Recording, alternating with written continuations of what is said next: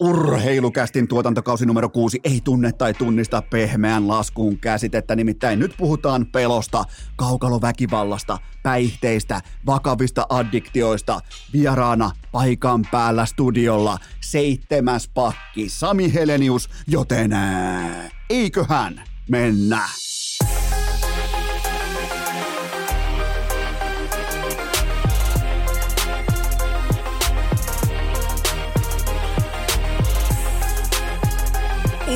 Urheilukäästin kutoskausi. Salvoksen hirsistudiossa Eno Esko, tuottaja Kove ja päiväkorista karannut pikku Taavetti. Tervetuloa te kaikki, mitä rakkahimmat kummikuuntelijat. Tähän jälleen kerran urheilukästi mukaan on maanantai, neljäs päivä syyskuuta ja me selvittiin, me yhtenä kollektiivina, me kaikki, minä tuottaja Kopi Pikku ennen kaikkea Tytskä, mutta myös sinä rakas kummikuuntelija.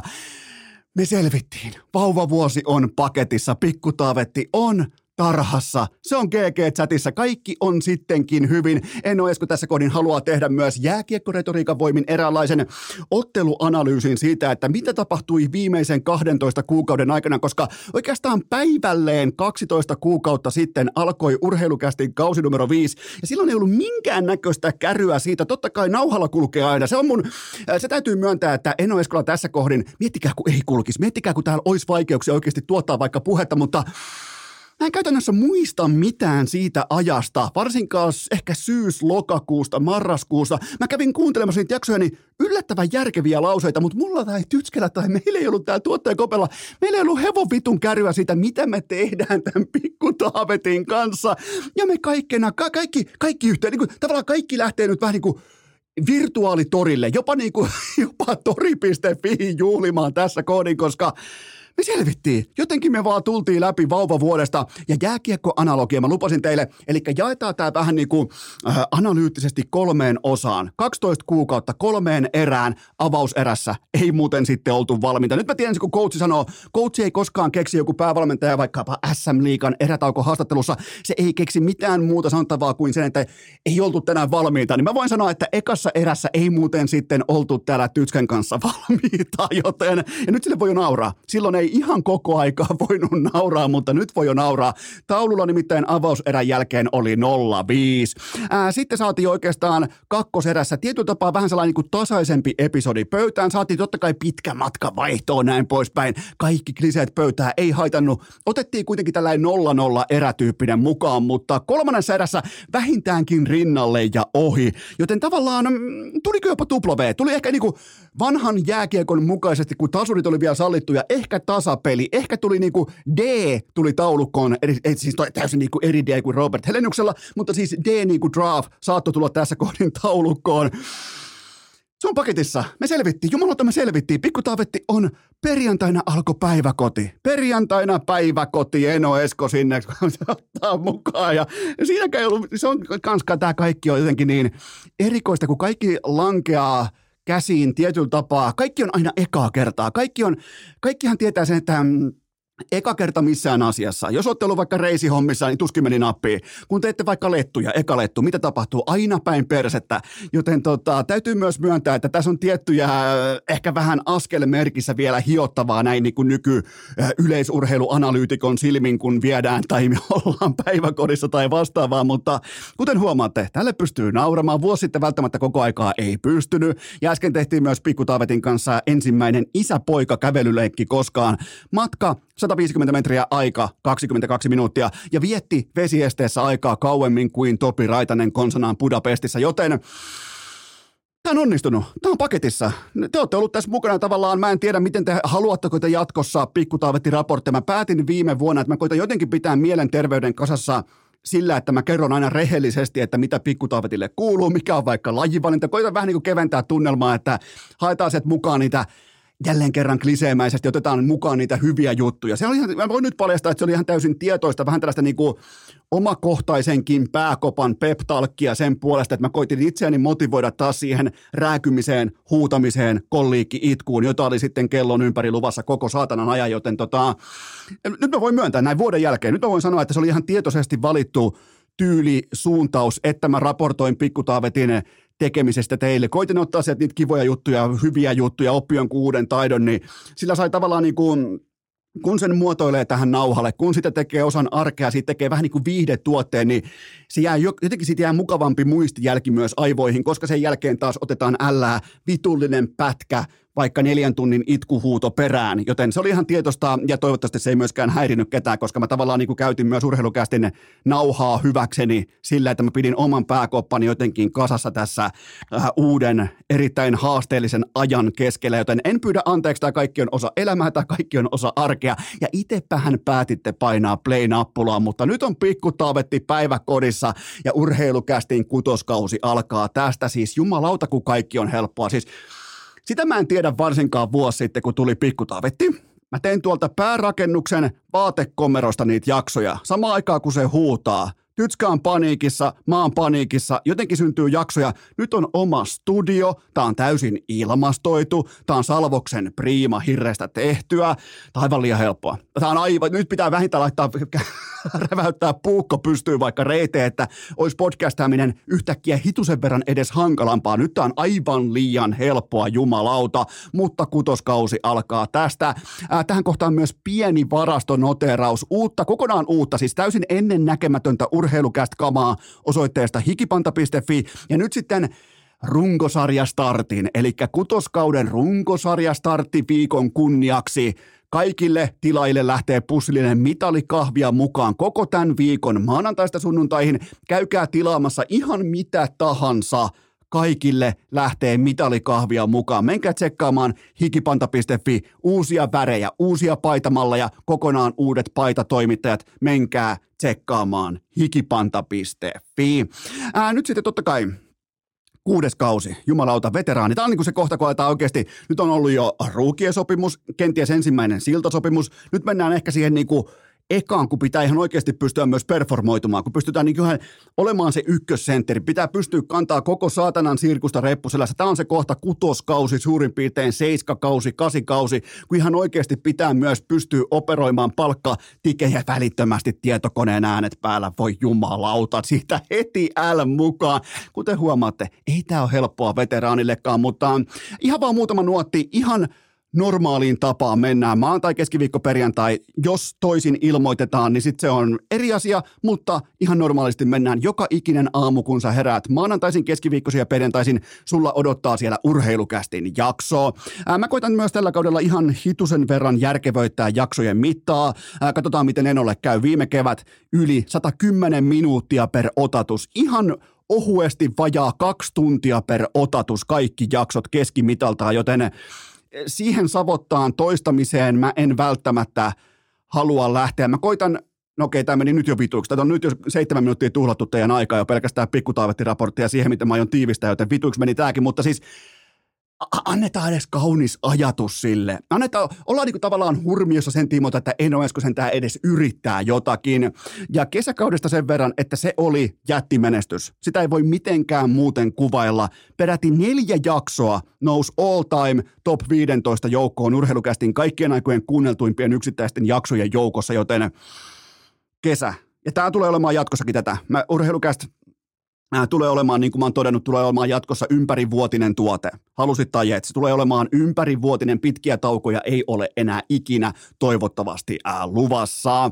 Ää, pätkitään muutama huhu pois alta. Muita podcasteja kuin Touru Hofreen ei ole tulossa urheilukästin siiven alle, ja en ole myöskään luomassa urheilukästistä videotuotetta, koska fakta on se, että urheilukästiä ei kuluteta ikinä passiivisesti tuijottamalla, vaan hyötyliikunnan ohessa. Ja mä oon valmis jättämään jatkossakin satoja tuhansia euroja rahaa pöydälle tämän periaatteen nimissä älkää kertoko tästä tilitaito.fi toimarille, ettei sieltä tule äh, tulikiven katkuista talouskonsultaationoottia mun perään, mutta siis se on ihan fakta.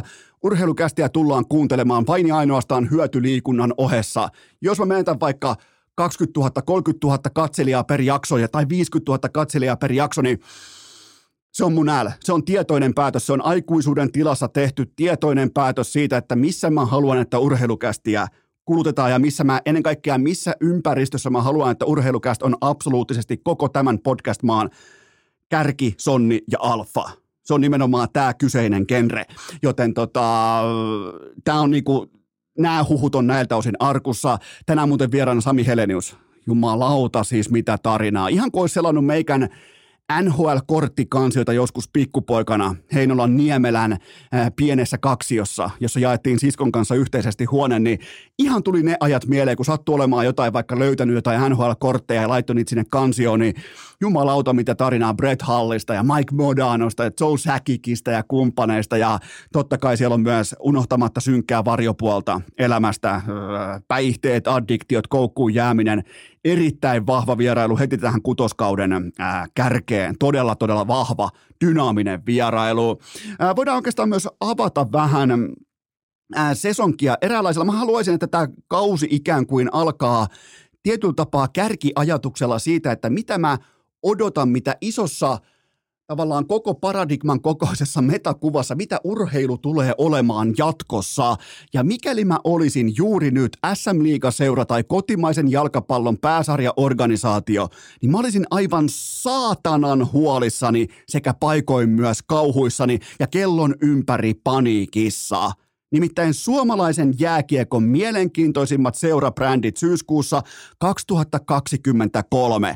Keravan jokerit ja Kiekko Espoo Tämän jälkeen tulee IFK ja Tampere kollektiivina ja sen jälkeen on aivan saatanan posketon pudotus tyhjyyteen.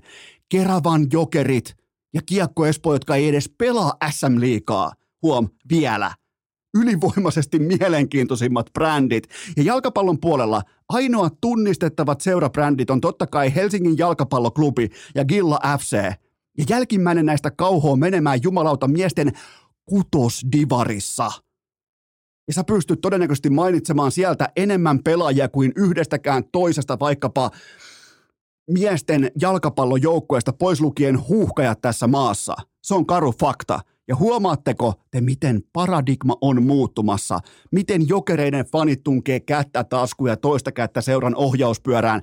Se jättimäinen muutos on tässä. Liikassa pohditaan samaan aikaan, että miten helvetissä toi fanikatsomo saataisiin koko hallin ulkopuolelle, koska ne vie yritysasiakkailta tilaa. Tai jopa voi olla tuhma, tuhma, paha fani lakana tai viiri voi olla yritysasiakkaan katsekontaktin edessä ja sehän ei käy, Mm-mm, se ei käy. Miettikää, huomatkaa, tunnustelkaa, kuunnelkaa katuja, kuunnelkaa mitä kaduilla puhutaan, kattokaa miten jokerit laittaa, taisi laittaa peräti puoli megaa kättä taskuun osakeannin tiimoilta. Fanit saa oman edustajansa seuran hallitukseen, nimenomaan – yhdessä tekemään niitä päätöksiä, että miten vaikkapa jokereiden kotiottelut, ei välttämättä nyt vielä, ei välttämättä ensi kaudella, mutta tulevaisuudessa, miten se fanitoiminta on se spektaakkeli. Ja kun vaikka mä ostan lipun, niin ei mua kiinnosta vittuakaan joku viivelähtö tai palautuskontrolli vitun kiekko. Mua kiinnostaa se, että aiheuttaako se ostopäätös mulla tunnelatauksen, kun mä kulutan sen tuotteen – se on hyvin yksinkertaista. Jos siellä on kunnon investoitu fanitoimintaan, annettu vapaat kädet, työnnetty rahaa siihen toimintaan, että hei, tässä on puitteet, tässä on materiaalia, tehkää näillä ihan mitä haluatte. Mä menen mielelläni katsomaan. Mä menen mielellään katsomaan tuotetta, jossa fanitoiminta on 30 pinnaa ja itse jääkiekko vaikka 70 pinnaa lopputuotteesta. Totta kai mukaan lukien myös muut oheistuotteet ja muu vastaava viihde, mutta näin se menee. Jokerit, Kiekko Espoo, ylivoimaisesti mielenkiintoisimmat brändit tällä saralla. Mä en ole kuullut yhtäkään toista ulostuloa vaikkapa SM-liikaseuroilta. Mä en ole kuullut yhtäkään mielenkiintoista äh, brändiuudistusta, en mitään, en jumalautaa mitään. Ne hinkkaa sitä samaa vitun viivelähtöä taas alkaen ensi viikosta ja ihmettelee, että minkä takia koko perkeleen sarja on aivan arkkuuntumisen tilassa – kevääseen saakka, kunnes tunne nappaa vallan jääkiekolta. Ja sen jälkeen pelataan kopukkapitoista playoff-jääkiekkoa. Se oli, kuten nähtiin viime keväänä, se oli laadukasta, mutta se ei ole se arki, se ei ole se totuus. Se on vain se kirsikka kakun päällä. Tämä on mielenkiintoisinta ikinä. Ja se avainsana. Ja, ja, ja te voitte nyt, mennään kohti siihen avain, avainsanaan, mutta te voitte totta kai kyseenalaistaa, että mitä helvettiä toikin tuolla tietää. Mitä se puhuu keskellä peltoa yksin mikrofoni, mitä vittua sekään mistään tietää. Mä oon itse todistanut tätä samaa muutosta median saralla. Mä oon ollut itse osa sitä muutosta ja mä oon edelleen sitä joka ikinen maanantai, keskiviikko ja perjantai. Ja se avainsana, se on autenttisuus. Sitä ei voi ostaa, sitä ei voi monistaa. Sitä, sitä joko ollaan tai ei olla. Kuluttaja tekee sen pohjalta tulevaisuudessa sen vilpittömän ostopäätöksensä. Millään pelikirjalla tai viivelähdöllä tai matalan blogin pelaamisella niillä ei ole yhtään mitään merkitystä. Vain autenttisuus kääntyy liikevaihdoksi. Se, se, se on ihan kylmä fakta. Kattokaa jokereita, kattokaa kiekkoespoota. Voiko olla yhtään aidompaa toimintaa? Molemmat on ollut pahimmillaan absoluuttisia halpakorin paskafeikkejä, mutta kattokaa niitä nyt. Ja kattokaa samaan aikaan jääkiekon SM-liikaa, jonka pitäisi kantaa soihtua, uskottavuuden, dynaamisuuden, luovuuden soihtua tässä maassa. Siellä vedetään samoilla, tehdään, vedetään samoilla.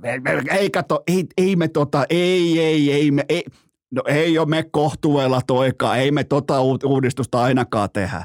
Samaan aikaan Kiekko Espoo ja Keravan jokerit – Jumala tulee vilkku päällä vasemmalta ja oikealta ohi. SM Liiga ei ole tekemässä yhtään mitään muuta kuin laittaa lockdownin. Vähän niin kuin aikoinaan kylmässä ringissä, oliko se Mac Manus, joka painaa sitä punaista nappulaa, sen jälkeen menee koko Oswaldin vankila, menee lockdown-tilaa. SM Liigalla ei ole mitään muuta kuin se punia, punainen saatanan paniikkinappula, jolla koitaan sulkea ne, se liika siltä, että se kilpailuttaisi itse itsensä avoimessa markkinassa.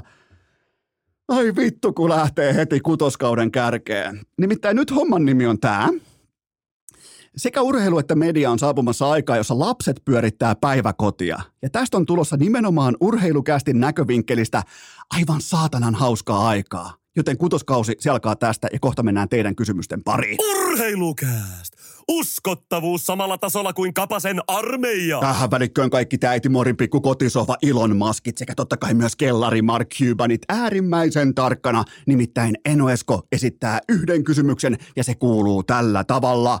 Mitä päivää vietetään huomenna tiistaina koko Suomessa? Se on totta kai yrittäjän päivä. Tämä tässä on maksettua kaupallista verbaliikkaa ja sen tarjoaa tilitaito.fi. Muistakaa se, Enoesko. Totta kai nyt puhutaan jo yli 10 kymmenen vuoden yrittäjäkokemuksella.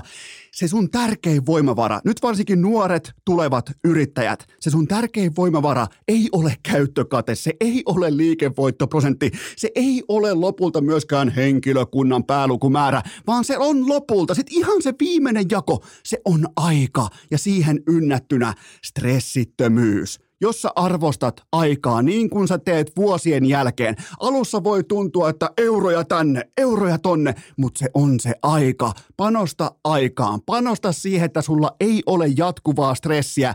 Mene osoitteeseen tilitaito.fi. Älä etenkään tee aloittelevana yrittäjänä sitä erhettä, että lähdet arpomaan pitkin internettiä, että miten jokin asia toimii, koska sitä varten sulla on tilitoimistopalvelut, sulla on tilitaito.fi. Mä siirsin mun kaikki tili, äh, tilitoimistopalvelut tänä kesänä osoitteeseen tilitaito.fi ja mä en voi sen väkevämpää suositusta antaa kymmenennen yrittäjävuoden kohdalla, joten menkää osoitteeseen tilitaito.fi. Muistakaa, syksy on uusien yrittäjien aikaa. Menkää osoitteeseen tilitaito.fi ja oikein hyvää tiistaita, eli toisin sanoen yrittäjän päivää kaikille teille kanssayrittäjille. Menkää osoitteeseen tilitaito.fi. Tähän kylkee myös toinen huippunopea kaupallinen tiedote ja sen tarjoaa liikkukuntokeskukset. Nyt on syksy ja ne toistot ei laita itse itseään automaattisesti sisään. Pidetään kollektiivisesti sekä, no totta kai meidän pitää yhdessä, meidän pitää vetää samaa köyttä. Pidetään kollektiivisesti sekä fyysisestä että henkisestä kunnostamme huolta. Laitetaan ne toistot sisään ja nyt tarkkana Kuopio, Kouvola, Helsingin Viikki, Rauma, Joensuun keskusta, Seinäjoen Kasperi, Jyväskylän kolmikulma ja Lappeenranta. Uusia liikkuja tulossa joko tänä syksynä tai heti ensi vuoden alkuun. Tsekatkaa kaikki jättimäiset avajaistarjoukset ja menkää laittamaan ne toistot sisään osoitteessa liikku.fi. Lieneepähän paikallaan myöntää, että hitusen verran helpompaa aloittaa sesonkin sillä, että on kesäkausi alla, koska ei ole sitä kahden kuukauden hiljaisuutta, koska mikään ei vie pahemmin lausetta ulos suusta sieltä kielen päältä kuin se hiljainen jakso. Sen jälkeen pitäisi hypätä koppiin ja yhtäkkiä alkaa puhumaan. Voin sanoa, että se on se vaikea osa. Siis muuten tämä on aivan helvetin helppoa, mutta pitkän tauon jälkeen lauseiden muodostaminen siten, että kehtaa laittaa ne nauhalle, niin se on se kaikista vaikein osio, koska normaalisti tämä flow kulkee aika kepein elkein jo Eno Eskalaa, ja olisi muuten vitun noloa, jos ei kulkisi. Mennään jaksoon numero mitä 559 tai jotain muuta vastaavaa. Jos ei kulkisi, niin se olisi ikuinen GG-chatti. Jos tässä kohdin vielä pitäisi vähän niin kuin etsiä omaa lajia tai lajivalintaa, niin mä voin sanoa, että se ei olisi se oikea laji, jos pitäisi jatkuvasti hakea ja etsiä niitä lauseita tässä ammatissa, jonka on itselleen sorvannut, joka on siis podcast-ammatti, olla podcastaja, joten silloin pitääkin kulkea. Ja ammattipodcastajista puheen ollen, Omakohtaisesti haluan kiittää teitä siitä energiasta, oikein kunnon iso kulli energiasta, minkä toitte pöytään, kun mä kerroin teille, että Touru Hofreen siirtää talenttinsa ei South Beachille, vaan urheilukästin siiven alle. Siis se oli, totta kai se palaute olisi voinut olla ihan mitä tahansa, ja se saisikin olla ihan mitä tahansa, ja se ei tuntuisi tässä kohdin enää tällä CVllä, se ei tuntuisi yhtään missään, mutta jumalauta oli komeita lukea teidän viestejä, koska Tämä oli ikään kuin jonkin näköinen, ikään kuin mä olisin vahingossa, vaikka mä en ajatellut asiaa niin päin, mutta ikään kuin mä olisin toteuttanut jonkun teidän hartaan toiveen siitä, että nimenomaan Touru Hofreen olisi Spotifyssa ja olisi ilman sitä äärimmäisen haasteellista suplan kulutuskokemusta, joka siellä on valitettavasti edelleen tarjolla, niin ihan selvästi osu johonkin hermotuskohtaan teillä. Ja osa, hyvä ettei jumalauta pudonnut lattialle itkemään. Joten tota, Touru Hofreen alkaa sitten äh, 26. päivä syyskuuta tiistaina heti aamusta. Eno Esko tuottaa, tekee kaiken muun, mutta no jätkät, äh, Touru ja Hofreen, joka on muuten Korkeakosken kuvassa toi Tourun tuijotus. Mulla on tää seinällä toi kuva, mä tein siitä akustiikkalevyn brändäämössä, niin jumalauta mä voin sanoa, että toi Tourun tuijotus tuota, joka katsoo mua ton tietokoneen yli, niin on muuten pikkusen, mulla, mulla on siis olo, kun mä olisin Gary Bettman. Mulla, mulla on tällä hetkellä, mä voin joskus ottaa tästä niinku ihan autenttisen kuvan tästä hetkestä, kun mä nauhoitan, ja Touru tuijottaa mua koko ajan, kun taas Sami Hofreen katsoo ilmalämpöpumppua.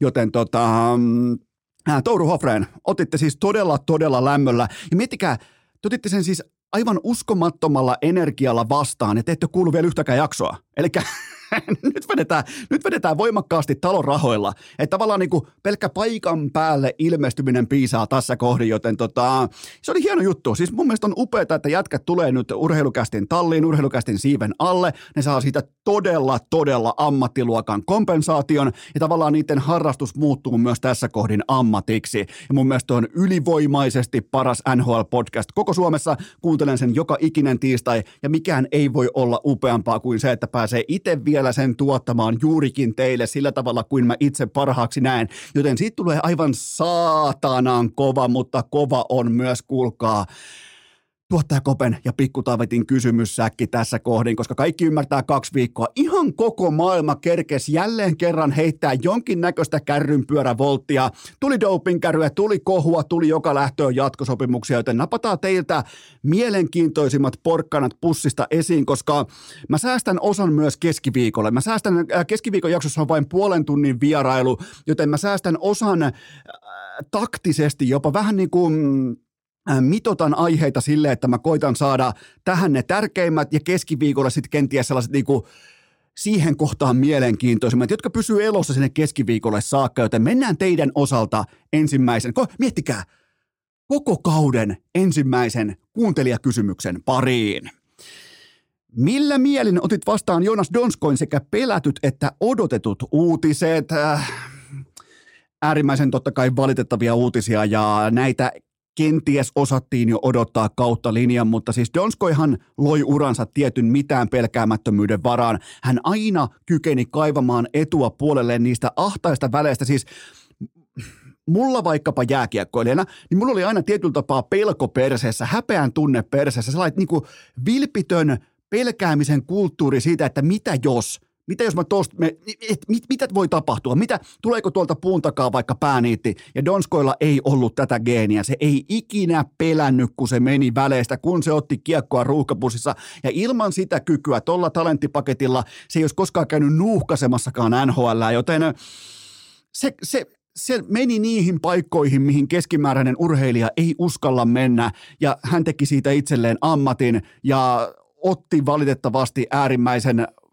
vahvoja atleettitaklauksia, paikoin myös pari rumaa taklausta vastaan, ja se maksoi hänelle nyt sitten jääkiekkoilijan, niin kuin ammattijääkiekkoilijan uran, mutta mun mielestä oli rohkea ja samalla myös ainoa päätös. Siitä syystä rohkea, että mitään helppoa tämä ei ole. Ei ole missään nimessä koskaan helppoa edes lääkäreiden suosituksista tai voi olla vaikka vaimon kanssa palveria, perhepalveria, vanhemmat keskusteluissa, ihan mitä tahansa, mutta kun sä oot koko elämässä investoinut kaiken sun vapaa-ajan yhden ammatin tavallaan sen timantin hiomiseen, siitä on tosi vaikea päästä irti. Siinä on siis, mä voin vaan kuvitella, miten helvetin vaikea tämä yksinkertainen päätös on ollut, joten tota, tämä on, tämä on kova päätös ja nostan hattua kaikilta osin ja, ja mä en toivo Donskoille mitään muuta kuin äh, päänsärytöntä ja motivoivaa arkea. Nimenomaan, että sieltä löytyy se energia, löytyy se, koska nyt on, nyt on kaikkea muuta on jo. Nyt voi ottaa rauhassa, nyt voi katsoa, että mikä voisi olla vaikka se seuraava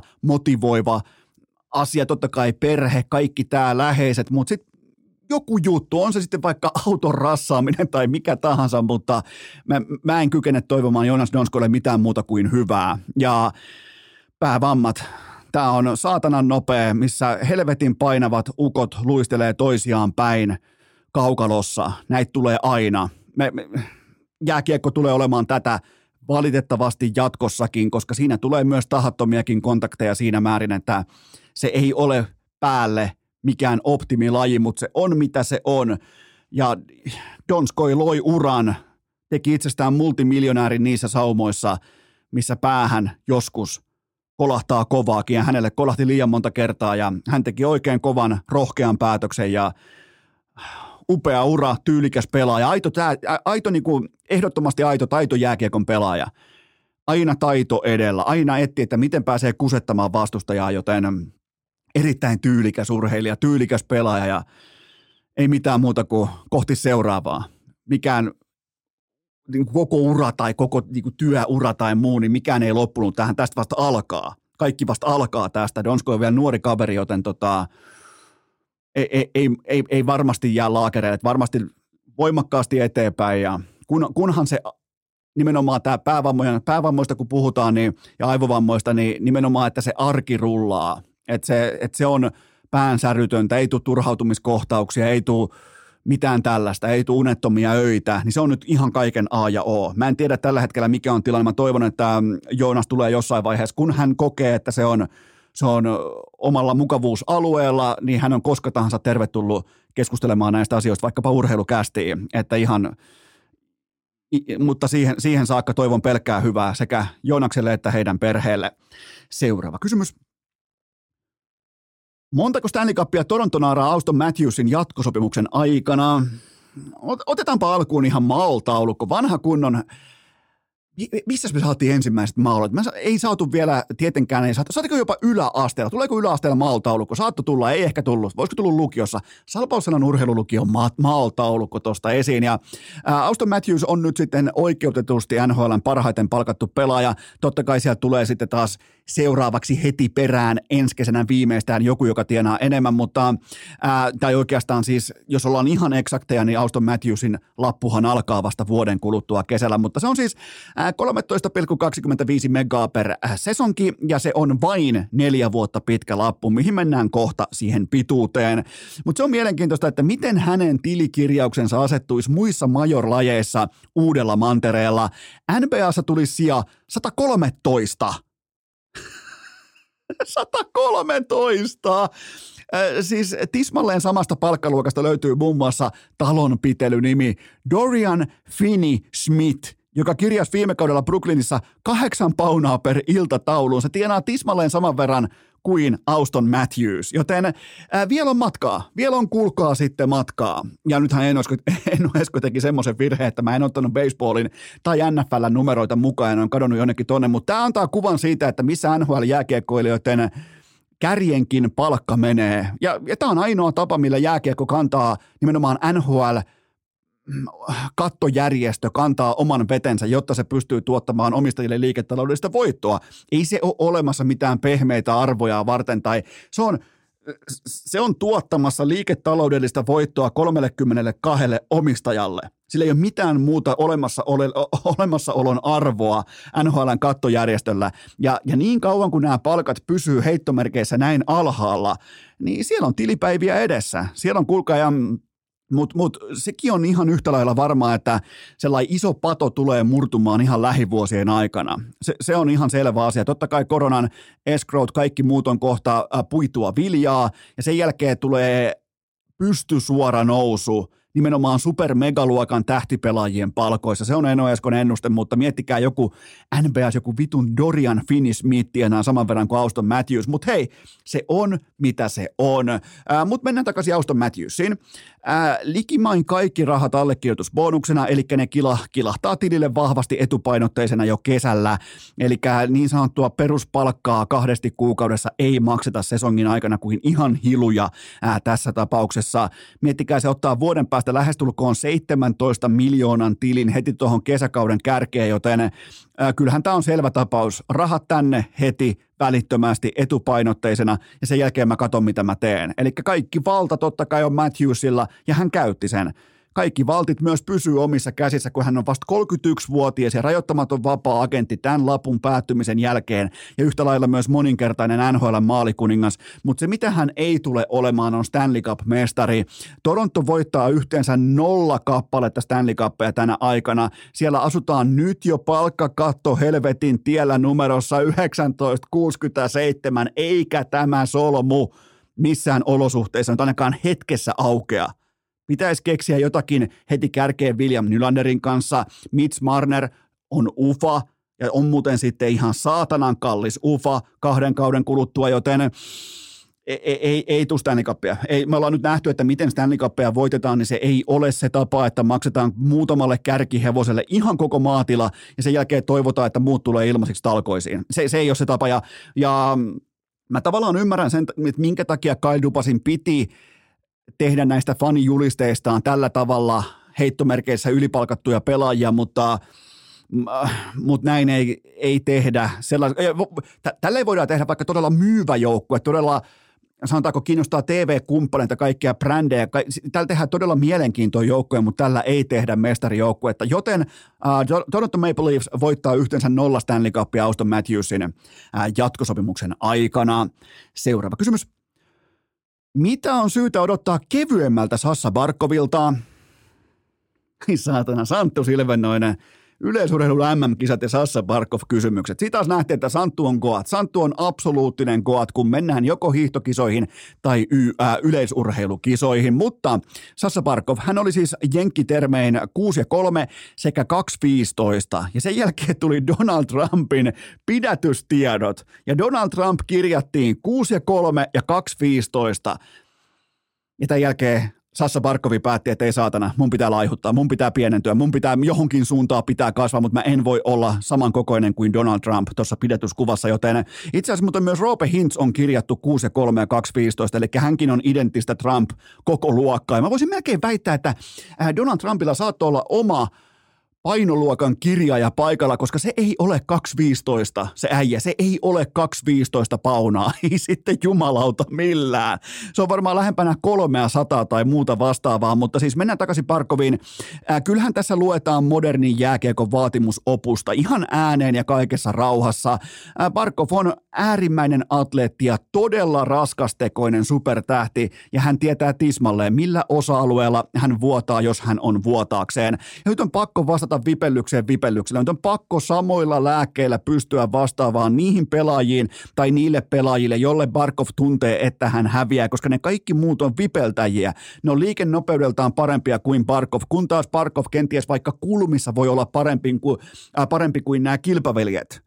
Ja liikennope- siis liikennopeuden vaade on muokannut NHL-pelaajista koko sitä pelaajistoa enemmän kuin mikään koskaan koko sarjan historiassa. Okei, silloin kun muututtiin Kretskin aikana kaljaliikasta, muututtiin lähemmäksi ainakin harrasteurheilusarjaa, ettei tultu vaan ryyppäämään hallille ja pelimatkoille, niin, niin se oli varmaan vielä isompi muutos, mutta mm, tästä tulee mieleen jalkapallo ja se, miten mm, muistatte varmaan ne ajat, kun jossain, mikä se oli vaikka Real Madridissa, oli joku tällainen niin kuin 190 senttinen 100-kilonen keskikentän jyrä, oliko joku Graaveseen tai joku, ja siis ihan käsittämättömiä keskikenttäpelaajia, semmoisia jaloille vetäjiä ja isokokoisia äijiä, niin monta siellä on nykyään? Tasan nolla, yhteensä nolla kappaletta.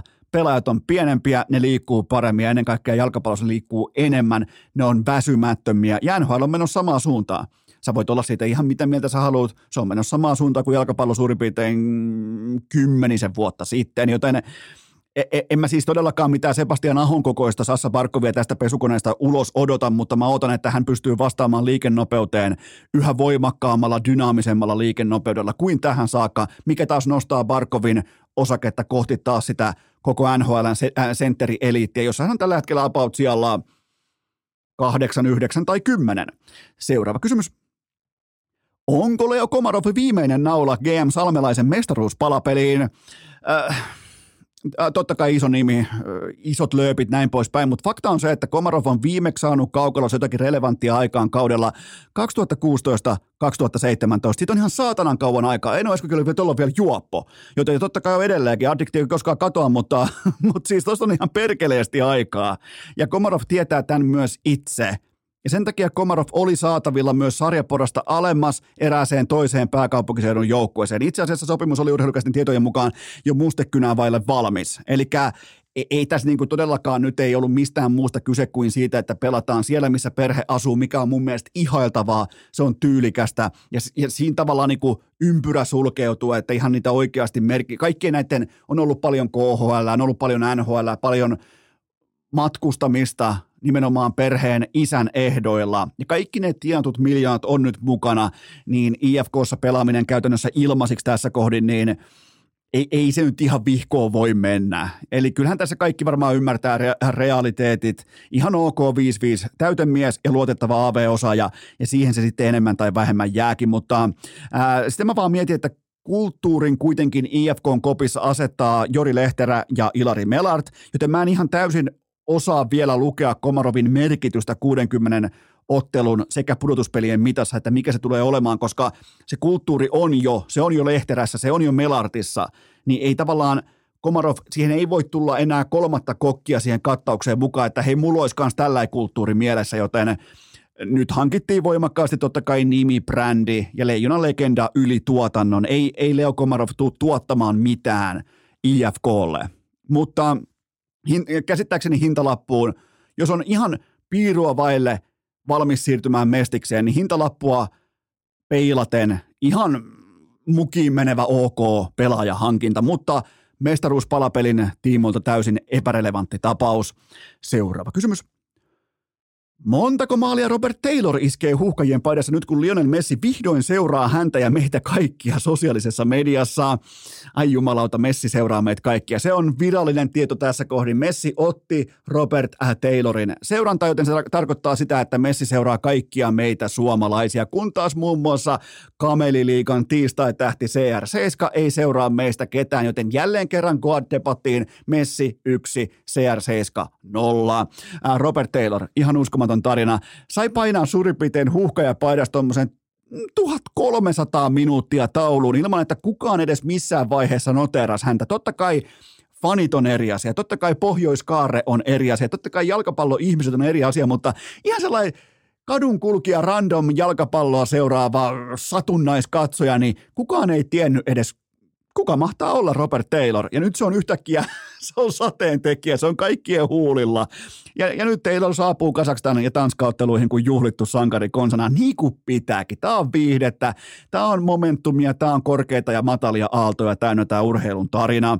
Ja mm, Onko jopa huuhkajien historian suurimmat karsintamatsit edessä nyt torstaina vähän vieraissa ja totta kai sunnuntaina loppuun myydyllä stadikalla kotona. Yhtään enempää ei voi olla kaikki omissa käsissä nyt jo torstaina Kasakstanin vierailla. Siitä kolme pinnaa ja sen jälkeen talon rahoilla Tanskaa turpaa himassa sunnuntaina, niin se on siinä. Siis kuusi pinnaa on ihan täyttä realismia tähän viikkoon ja sitten alkaa olemaan molemmat jalat aika voimakkaasti EM-oven välissä – EM-ovesta tuli muuten mieleen, että Tuomas Virkkunen tulee urheilukästi vakiovieraaksi tälle kaudelle. Valitettavasti. se lupasi, että se lähtee paikan päälle. Jollain saatanan siis, jollain vitun tamperelais jätkäporukalla ne on lähes kisoihin ja Virkkunen sanoi, että, joo, että hän voi sieltä niin paikan päältä sitten raportoida, että hänellä on varmaan hyvin Juma sanan kanssa, että tämän, tämän kuuntelijat, että tämän, välttämättä kuuntelijat ei vielä tiedä, että ne tarvitsee tämän, mutta tänne kuitenkin kesällä ansaitsee, joten Tuomas Virkkunen kauden mittaan mestarien liikasta ja sitten totta kai myös EM-kisoista urheilukästin tämmöisenä vakiovierana, varmaan tuommoisen yhteensä ehkä joku kahdeksan, seitsemän kertaa, mitä nyt tahansa. Ja Ikan Perkuulauta, unohtui äsken sanoa Ikan Perkuulauta, niin kerran kahteen viikkoon. Koitetaan käsitellä niitä isomman kuvan asioita. Nuoriso, urheilu, junnujen, kaikki tällainen niin junnujen harjoittelu, kaikki, siis ihan kaikki tällainen ison kuvan keskustelu Ikan kanssa. Koitetaan nostaa sitä vielä tarkemmin lavetille Ikan kanssa. Todennäköisesti kerran kahteen viikkoon aina perjantain jaksoissa. Ja tulee muuten tällä, tällä kaudella tulee myös vakiovieraaksi tuon ehkä kolme-neljä kertaa Christian Palotia, Coach Palotia. Mutta ähm, mennään takaisin Robert Tayloriin, joka muuten taisi lipsahtaa viime jaksossa Robin Taylor muotoon. En pyydä anteeksi, koska siinä oli myös tämä toinen Robin, kuka helvetti se oli, joka lähti Qatariin. No niin, tässä sen taas näkee, että kuinka tärkeä sekin pelaaja se kohu oli lopulta, koska kukaan ei tiennyt, kuka se on, eikä ei myöskään kiinnosta, kuka se jätkä oli, mutta takaisin Robert Tayloriin. Erittäin kiehtovaa tulla niin kuin tavallaan nähdä se, että mikä on Taylorin roolitus tässä Riven porukassa just tähän kyseiseen kattaukseen. Ja kuka, jos hän pelaa, pääsee pelaamaan, pääsee merkittävään rooliin, niin kuka on se messi hänen rinnallaan, koska onhan toi Taylorin ura vaikkapa Miamiissa, niin siihen voi suoraan piirtää, siihen suorituskäyrään voi piirtää punaisen rastin siihen kohdelle, kun Lionel Messi päätti tulla mukaan. Se lähtee kohti suoraan kohti taivasta, se suorituskäyrä, joten mm, erittäin mielenkiintoinen pelaaja, uskomaton tarina, saa Goatin, ja vieläkin ne, ne, ne siis, kun ne ei häviä. Ne pelaa välillä tasan, mutta ne ei häviä sen jälkeen. Ne hävisi kaikille ennen messiä. Nyt ne voittaa kaikki. Joten tota, ja samaan aikaan CR7 jossain saatanan kameliliikassa, niin seuraava kysymys. Kuinka paljon Lauri Markkasen MM-sukelluksesta laitetaan puolustusvoimien piikkiin? Ai saatana. En ole Esko, vanha kunnon armeija fanipoika. Äh, unohdetaan tässä kohdin numerot, keskiarvot, efektiivisyys, lukemat ja kaikki marginaalisilppuja. Mä lupaan teille kaksi erillistä seikkaa kotimaisesta huippurheilusta. Lauri Markkanen ei tule koskaan käyttämään armeija aikaansa tekosyynä. Se on ihan pommin varma juttu. Lauri Markkanen, sä et saa edes pumppaamalla, sä et saa edes frisbeegolf-kiekkoja vieressä polttamalla Lauri Markkasesta sitä lausetta ulos, jossa hän toteaa, että kyllä – tämä saatanan pelleily täällä armeijassa, se haittaisi mun valmistautumista tähän kyseiseen MM-turnaukseen. Sä et ikinä tuu saamaan sitä lausetta hänestä ulos, vaikka se on itsestään selvää, että totta kai se on häirinnyt 2.13 pitkän jätkän ihan levosta alkaen koko toimintaa kohti MM-kisoja. Ja toinen urheilija, joka ikinä ei tule esittämään tällaista niin kuin sanotaanko kansan silmissä tekosyytä on Iivo Niskanen. Hän ei tule koskaan käyttämään vauvavuoden haasteita syynä sille, että minkä takia viime kaudella ei kulkenut. Se on ihan pommin varma juttu. Ja sekä armeijan että vauvavuoden läpikäyneenä ihmisenä voin todeta, että ne kummatkin vaikuttaa. Ne kummatkin on osa elämää. Ne kummatkin totta kai, mä en olisi voinut vittu kuvitellakaan, että mä olisin sanonut itsestäni missään kohdin vaikkapa vauvavuotena mitään maksimaalista irti. En missään kohdin. se on ihan itsestään selvää. Joten tota, nämä on kaksi sellaista urheilijaa, jotka ei ikinä tuu toteamaan näistä asioista mitään nimenomaan siitä näkövinkkelistä, että jos ollut mitään tavallaan niin kuin hidasteta tai jarrutteita, joten tota, se, on ihan, se on ihan pommivarma juttu, mutta ää, mä laitan, Markkasen tapauksessa, mä laitan tästä kaikesta, mä laitan 50 prosenttia Intin laskuun, 30 prosenttia menee sille, että susiengistä tuli jostakin syystä vuodessa sirkus, ja loput 20 pinnaa sujahtaa sitten Markkasen itsensä laariin. Ää, viisi matsia, joista, joista vain kahdessa laadukasta Lauria, ja nämäkin pelit totta kai oli sitten lopulta Itä-Timoria ja Länsi-Ruandaa vastaan. Ja to, joo, sieltä tuli paikka, mutta mitä sitten? Ne oli siis ihan höpö, höpö palloa molemmat ottelut. Ja se, se punt, punnitus käydään kuitenkin kolmen alkusarjan matsien osalta, ja ne oli ihan täyttä fiaskoa koko porukalta, ihan alusta loppuun saakka. Ihan siis yksittäisiä laadukkaita viisi minuuttisia. Olisiko ollut Australia vastaan OK 15 minuuttia siihen kärkeen, sen jälkeen koko – kisat PC-pöntöstä alas. Ja yleis- yleisellä tasolla Äh, homma menee kuitenkin näin. Onneksi tulostaulu oli rehellinen. Onneksi Suomi otti oikein perimmäisen kautta selkäänsä sekä Australialta, Saksalta että ennen kaikkea Japanilta. Susiengin johtoporras salli Tivolin ja kehtas vielä ihmetellä, kun kenttä on yhtäkkiä täynnä epätietoisuuden tilassa hoiperteleviä sirkusponeja. Siellä sallittiin sirkus. Silloin ei pidä yllättyä, että Pelle marssii ovesta sisään. Varsinkin sellainen Pelle, joka ei tiedä, mitä pitää tehdä. Eli Susiengin pelaajat. Joten näin siinä kävi. Ja ekaa kertaa, ainakin nyt tämän uuden Susiengin kulttuurin aikana, niin ekaa kertaa pääsee, tavallaan kulttuuri päästää ohjaksista irti. Ja se tuli yllätyksellä, mutta kysymys kuuluu näin. Pitäisikö Lassi Tuovi irtisanoa tehtävästään? Ei missään nimessä eikä millään verukkeella. Tämä on yksi sivuaskel. Tämän jälkeen mennään eteenpäin. Sitä on urheilu. Tämä on elämää. Tämä on inhimillistä. Tämä oli äärimmäisen tärkeä oppituoli Lassi Tuoville ja muulle johtoportaalle. Koko tämä Japanin äh, Okivana fiasko. Joten näin se meni. Ja Markkasella totta kai, totta kai vaikutti tämä armeijan sotilaan leikkiminen. Joka saatana aamu kuuelta ylös leikkimään sotilasta. Niin mitäpä nyt ajattelette, mitäpä nyt luulette, onko harjoittelu samassa fokuksessa ja samoilla tehoilla ja samalla palautumisella ja samalla energialla ja samalla tankkaamisella kuin normiarjessa. Mitäpä luulette, onko se? 2-13 pitkä jätkä, joka painaa 110. Niin sitten kun nukutaan intisängyssä, niin voitte ihan itse kuvitella, että miten siinä, ja eikä tämä tullut nyt silleen, vaikka totta kai se tuli myös hyviä matseja lopulta Laurilta, mutta ootin paljon enemmän ja saatiin kuitenkin tällä kollektiivinen L mukaan, mutta mä oon ihan varma, että Jutahissa taas – jyrähtää ja rävähtää ensi kaudella oikein perimmäisen kautta. Seuraava kysymys. Mikä on urheilukästin virallinen linja? Onko NBA-mestaruus samalla myös maailmanmestaruus vai ei?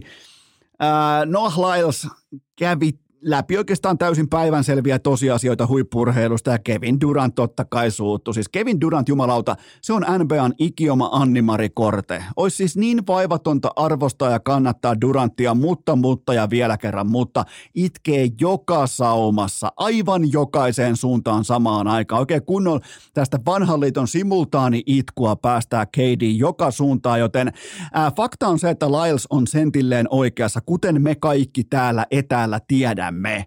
Ja yhtä tekijää mä en ymmärrä tästä debatista, tästä itkukonsertista. Minkä takia NBA-mestarit haluaa olla samaan aikaan samalla tiketillä myös maailmanmestareita?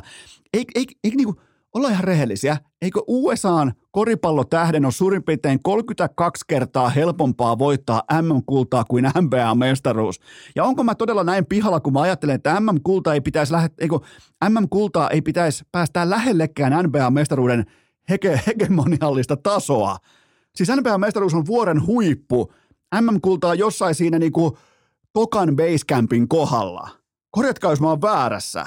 Minkä takia ne edes haluaa olla maailmanmestareita? En ikinä ole käsittänyt tätäkään yksittäistä tekijää. Seuraava kysymys. Onko Robert Helenius yksinkertaisesti niin kova lihansyöjä viikinki äijä, että hän nyt vain sattui kusemaan testipurkin pohjasta läpi? Urheilukästin doping-toimituksen journalistinen osasto paheksuu kysymyksen viihteellistä asettelua, mutta ää, mä heräsin tähän uutiseen suurin piirtein viikko sitten, kun Setä Tammukka oli lähettänyt yöllä viestiä, niin samoin myös Ensimmäisenä uutisoijien joukossa oli Tuhti Monni Ville Terenius, että mitäs tämä nyt on, kun meidän Robertti, jumalauta, meidän viikinki on sitten käryneiden tai löydös kärynneiden do bla bla bla bla listalla jossain hevon ihan vittu se ja sama, mutta mennään itse asiaan. Ja mun vilpitön e-, ensireaktio on se, että ei tämä ei, ei, voi, tää ei niinku vaan voi olla mitenkään mahdollista, koska Robert Helenius ei ole tarpeeksi sitoutunut, suunnitelmallinen tai kunnianhimoinen urheilija ottaakseen tuekseen dopingin. Se oli mun ensimmäinen ihan vilpitön. Mä, mä, mä, oon niin aivan täysin rehellinen tässä, kun mä totean tämän, mikä oli mun eka arvio tähän kyseiseen tilanteeseen, mutta näköjään mun ensireaktio oli myös väärä. Ää, siellä on löydetty, ää, tai näki havaittu testojemmaa ja, ja nyt sitten koko kuvio on peruskoulupohjaisen Team Heleniuksen käsissä ja vaikea arvella, miten tässä tulee lopulta käymään, joten mutta toisaalta voi myös tietyllä tapaa selkeyttää ja selittää asioita, koska Robert Heleniuksen ura lähti pystysuoraan nousuun kutakuinkin 36-vuotiaana ja mä voin näin kanssa 84 todeta, että 36-vuotiaana oikeastaan käytännössä mikään ei lähde nousuun näin niin kuin miehillä enää siitä eteenpäin. sitä ennen on voinut olla isojakin nousuja ja muuta vastaavaa, mutta kyllä se silloin alkaa olemaan noin niin kuin fyysinen GG-chatissa kehittymisen ja muun tämmöisen osalta, joten tota, yllättäviä, erittäin yllättäviä uutisia. Siis todella, en, ei, ei ollut minkään näköistä saumaakaan, että mä olisin odottanut, että ikinä mitään tällaista joutuu lukemaan, mutta eiköhän tästä useampia valituskierroksia ja sen jälkeen puidaan sitä, että äh, tässä voi myös olla sattumalta se, että ne ei halunnut maksaa Heleniuksella. Ne, ne ne löysi jotain, jotta ei tarvi maksaa, koska Helenius lopulta ei vetänyt sinne hallin Joshua vastaan yhtään ketään. Se ei kiinnostanut yhtään ketään se matsi, se ei tuottanut minkäännäköisiä numeroita, se, se oli siis ihan meni talkoon hommiksi ja varmaan siellä siinä määrin myös suututtiin, että että todettiin, että tolle me ei ainakaan makseta, joten löydetään sieltä jotain ja, ja nyt me ollaan sitten tässä. Joten vai olisiko sitten vaan kuitenkin niin kova lihansyöjä viikinki äijä, että ei vaan yksinkertaisesti doping-testit ei vaan pysty sulattamaan semmoista materiaalia, mitä se kusee, on niin äijä. Loputon arvostus, hattu päästä. Mitähän muuten kuuluu Robert Heleniuksen yhdyssanoja osaamattoman faniyhdistyksen puheenjohtajille tässä kohdin. Pitää varmaan mennä jostain Facebook-statuksesta katsomaan, että miten niille kuuluu nyt tämän, tämän uutisen äärellä. Loputon arvostus, hattu päästä, meidän roppeihin. kyllä. Seuraava kysymys. Nyt kun tunneskaala on jo nollissa, niin oliko Vilman M-pronssi lopulta onnistuminen vai pettymys? Mä rakensin, mun on pakko myöntää, että mä rakensin tässä Seipään finaalissa, mä rakensin mun omaan fanipääkoppaani sisään niin selvän skenaarion MM-kullasta ja viiden metrin ylityksestä, että totta kai se tuntui pettymyksellä. Pettymykseltä ja mulla myös fanina, mulla on siihen myös täys oikeus, niin kuin me käytiin myös Vilman kanssa läpi, joten itse asiassa äh, 480 kohdalla mä olin aivan täysin varma Vil, äh, Vilman MM-kullasta. Mä olin varmempi siitä kuin Iivon olympiakullasta 2022 siinä kympin kohdalla suurin piirtein, kun saako pesemään sitten äh, Kläpon ja Bolsunovin pyllyä oikein urakalla, mutta äh, Vilma itse, niin kuin tavallaan sitten taas itse urheilija Vilma, niin hän asetti jälleen kerran koko saavutuksen optimaaliseen perspektiiviin välittömästi siinä äh, höyryn ja savun laskeuduttua, joten, äh, mutta mä en malta olla toteamatta. Onneksi kukaan ei voittanut kultaa. Kultamitalia ei jaeta. Ku, tonne ei mennä. Kukaan näistäkään seiväshyppääjistä ei ole aikoinaan ottanut seivästä käteen, laittanut numerolappua rintaan sen takia, että lähtee mittaamaan – yhtä hyväisyyttä. Ne on lähtenyt mittaamaan paremmuutta. Ja tosi paikassa, kun kaikki marmorit on pöydällä, niin yhtäkkiä ei mitatakaan enää paremmuutta, vaan yhtä hyväisyyttä. Ei tule menemään mulla ikinä läpi. Kukaan ei voittanut kultaa. Sen takia mä en ole opetellut näiden voit- heittomerkeissä voittajien hopeamitalistien. Mä en opetellut niiden nimiä, koska ne molemmat saa selkäänsä Pariisissa. Nimittäin Team Vilmania on valmis Pariisiin. Kultaa tai boostia, mutta se on muuten kylmä fakta, että Vilon murto on nyt mm, tietyllä tapaa astunut semmoiseen kultaa tai boost tyyppiseen tilanteeseen suomalaisessa hyvinkin kevytkenkäisessä ja tuulipukupitoisessa urheilukulttuurissa. Ja tämä ei ole Mä en, mä en taaskaan kerro, että miten asian pitäisi olla, mä kerron sen vain miten se on. Eli hän on nyt siinä osastossa Iivo, Räikkönen, kumppanit, missä vain voittaminen kelpaa tälle kansalle, joten tämä on mielenkiintoista. Ja, ja Vilmas on se jokin, sillä on se jokin supertähden aura – jonka takia me yhtäkkiä katsotaan seiväshyppyä, lajia, mikä ei välttämättä kiinnosta meitä pätkääkään. Ja nyt kun se on Vilma, meidän tuore supertähti, niin me laitetaan telkka, me, me, me, katsotaan telkkaa kuin Orvelin 84 ihan kylmästi vaan. Paina nappia ja katso Vilmaa, ole hiljaa. Joten tota, ja se on nyt seuraava yksilöurheilun supertähti, joten näin, näin tässä kävi ja mulle omakohtaisesti aluksi M-pronssi oli pettymys, mutta mä pääsin kuitenkin tästäkin tragediasta mä pääsin itseni kanssa lopulta yli, mutta, mutta tämmöistä on kann, kannustaa, tällaista on kannattaa, tällaista on olla tuulipukufani ja mä en ole koskaan myöskään sitä hävennyt. Seuraava kysymys. Kauan urheilukästä aikoo vielä vaieta Tuusulan Tatun alamaailmataustoista?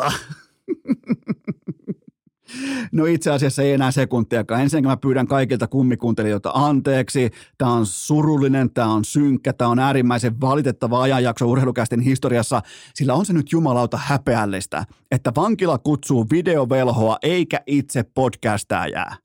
Mutta joo, siis mulla on, jos käydään tämä keisi nopeasti läpi, niin mulla on muutama sananen tästä. On siis tärkeää lähtökohtaisesti oikeusvaltiossa Suomessa, että Anni-Mari Korte puolustaa kunniansa. Siinä ei ole mitään väärää, se on pelkästään oikein. Mutta Suomen poliisin resurssit on tässä kohdin jo valmiiksi minimaaliset. Ja tämä ottaa, tämä ei ole ensimmäinen rikosilmoitus, jonka mä näen. Niin mä en ole ekaa kertaa pappia kyydissä, kun puhutaan vaikka kunnianloukkaussyytöksistä. Tämä ottaa semmoisen 40-50 työhenkilötuntia. Ja kun sä olet julkisuuden henkilö, niin sun ammattia arvostellaan toisinaan äärimmäisen napakasti, äärimmäisen kriittisesti. Se ei aina ole kivaa. Ja Korte vieläpä repostelee sillä, että hän on entinen journalisti. Miten jumalauta se ei ymmärrä tätä asiaa? miten, se, miten se herää jonain aamuna ja toteaa, että on hyvä idea lähettää tutkintapyyntö, tehdä rikosilmoitus tavallisesta siviilihenkilöstä itse julkisuuden asemassa toimivana ammattilaisena. Miten hukassa voi olla julkiksena, ammattilaisena, urheilijana? Miten jumalauta, miten, miten kuutamolla, miten pihalla voi olla yksittäisen yksinkertaisen asian kanssa? Ja kuten todettua, Anni-Mari Korteen tarina olisi niin hieno. Se olisi niin hieno, mutta ei jumalauta. Ei siis, ei vittu, ei ikinä, ei mistään hinnasta. Mennään eteenpäin. Tähän kohtaan ihan pieni, kyllä vain ihan pien tauko ja sen jälkeen todella, todella laadukas studiovierailu Sami Helenius. Urheilukääst! Asiantuntemus säteilee kuin chiliruukku rinteen paljas perse. Se on todettua, se on todistettua, että urheilukästillä on ylivoimaisesti, absoluuttisesti koko maan parhaat podcast-kuuntelijat. Nyt ei tarvitse edes sanoa mitään. Aivan jokainen tietää, mitä on kaupoissa. Riittää pelkkä hiljaisuus. Tämä tässä on totta kai maksettua hiljaista kaupallista verbaliikkaa. Ja sen tarjoaa Oshi, nimittäin se on nopea, se on vahva, se on energinen, se on dynaaminen. Mikä se silloin on? Se on vihreä, vipeltäjä, kaikki tässä kohdin katsomaan kaupoista. Kun te menette juomahyllyyn, te tiedätte, siellä on vain yksi MVP. Nyt siellä on myös Miro Heiskanen ja hänen nimikkopullonsa vihreä vipeltäjä. Eno Esko jälleen kerran on kokannut teille aivan uuden nimen, kun taas Miro kokkas teille sitä Norristason piirtelyä sekä pullon että tölkkiin. Mikäli tässä kohdin pitää tehdä ikään kuin sisäinen Miro-ranking, niin mulla menee ykkösenä tölkki ja kakkosena pullo. Laittakaa mielipiteitä saapumaan, ottakaa testiin, käykää kaupassa, ottakaa tämä tuote testiin, ottakaa vihreä vipeltä ja testin, että miten toimii vaikka ennen treenejä, tuleeko tehoja, entä? Nyt alkaa tulla myös lätkämatseja, alkaa tulla, äh, mennään kohti niinku, äh, treenauskaudesta, mennään kohti matsisesonkia, mennään kohti runkosarjaa, mä haluan kuulla statseja, mä haluan kuulla tilastorivejä, miten vihreä vipeltä ja miten Norris-tason pirtelö puree just suhun, joten ottakaa testiin. Miro Heiskasen kuva siinä pullon sekä tölkin kannessa. Käykää katsomassa ja muistakaa kauppojen hyllyillä on tässä maassa vain yksi Norristason seriffi ja se on Suomen suosituin urheilujuoma Oshi. Ja nyt ääneen tuhansien tarinoiden Sami Helenius. Urheilukääst! Onko Heinolan jääkiekkoylpeys sittenkin kertalaakista? Back. On aika toivottaa tervetulleeksi urheilukästin seuraava vieras, joka selviytyi ensin kaukolotappeluista, sen jälkeen pahtavasta Malesian Autionsaaren helteestä. Ja nyt hän yrittää myös kaikin voimin selviytyä Kouvolasta. Sami Helenius, tervetuloa urheilukästiin. Kiitos, kiitos. Iso ilo olla täällä sinun seurannasi. Miten tota, aloitetaan vaikka Kouvolasta. Mitä näyttää? Onko yhtä harmaa kuin ennenkin? No, en mä tiedä se Sumulaakso nimi, niin viime vuonna siellä oli, niin se on ehkä vähän niin kuin semmoinen urbani legenda. Okei. Mä, mä, tykkään Kouvolasta, se on niin urheilukaupunki, ei ole mikään äh, miljoonakaupunki, siellä on kaikki palvelut, ystävällisiä ihmisiä ja tota, jääkiekko toimii, niin en, en voi sanoa kyllä Kouvolasta pahaa sana. Onko jopa Kouvola vähän niin kuin väärin presentoitu Suomen kansalle? On, on, ja mä en tiedä mistä se on sitten tullut tuo just, että esimerkiksi jääkiekko. No mulla esimerkiksi tuota KK Diilia tultiin tai tuli julkisuuteen, niin muutama kaveri, että etkä se todellakaan muuta Kouvola, mä sitä muutan. Että mä, mä tuun viihtyä siellä, että tota, itse Jokelasta 5000 asukkaan kaupung- tai kaupungista, vaan kylästä. Ja, ja tota, Kouvola on erittäin, erittäin toimiva ja lämmin kaupunki. Niin Kouvolahan sulla on vähän niin kuin jopa kirkkaat valot verrattuna Jokelaan. No nimenomaan. Et siellä, on, siellä on nimenomaan. taloissakin niin kuin neljäs kerros. Kyllä, Siellä on liikennevaloja. Liikennevalot, mm. siellä voi olla vaikka Amarillossa valokyltti. Kyllä. Niin, niin siellä löytyy kaikkea, mutta sä oot siis ilmeisesti viihtynyt Kouvolassa. Todella hyvin. Todella loistava, hyvin. loistava kuulla, koska sä oot maailmaa nähnyt. Mennään kohta siihen, koska ää, mun on pakko todeta, että ää, nyt kun sä kohta muuten, by the way, nyt jo etukäteen, koska tuskin tämän jälkeen ihan heti perään jutellaan, niin nyt jo etukäteen 50-vuotis syntymäpäivä onnittelut koska tässä on hauska juttu.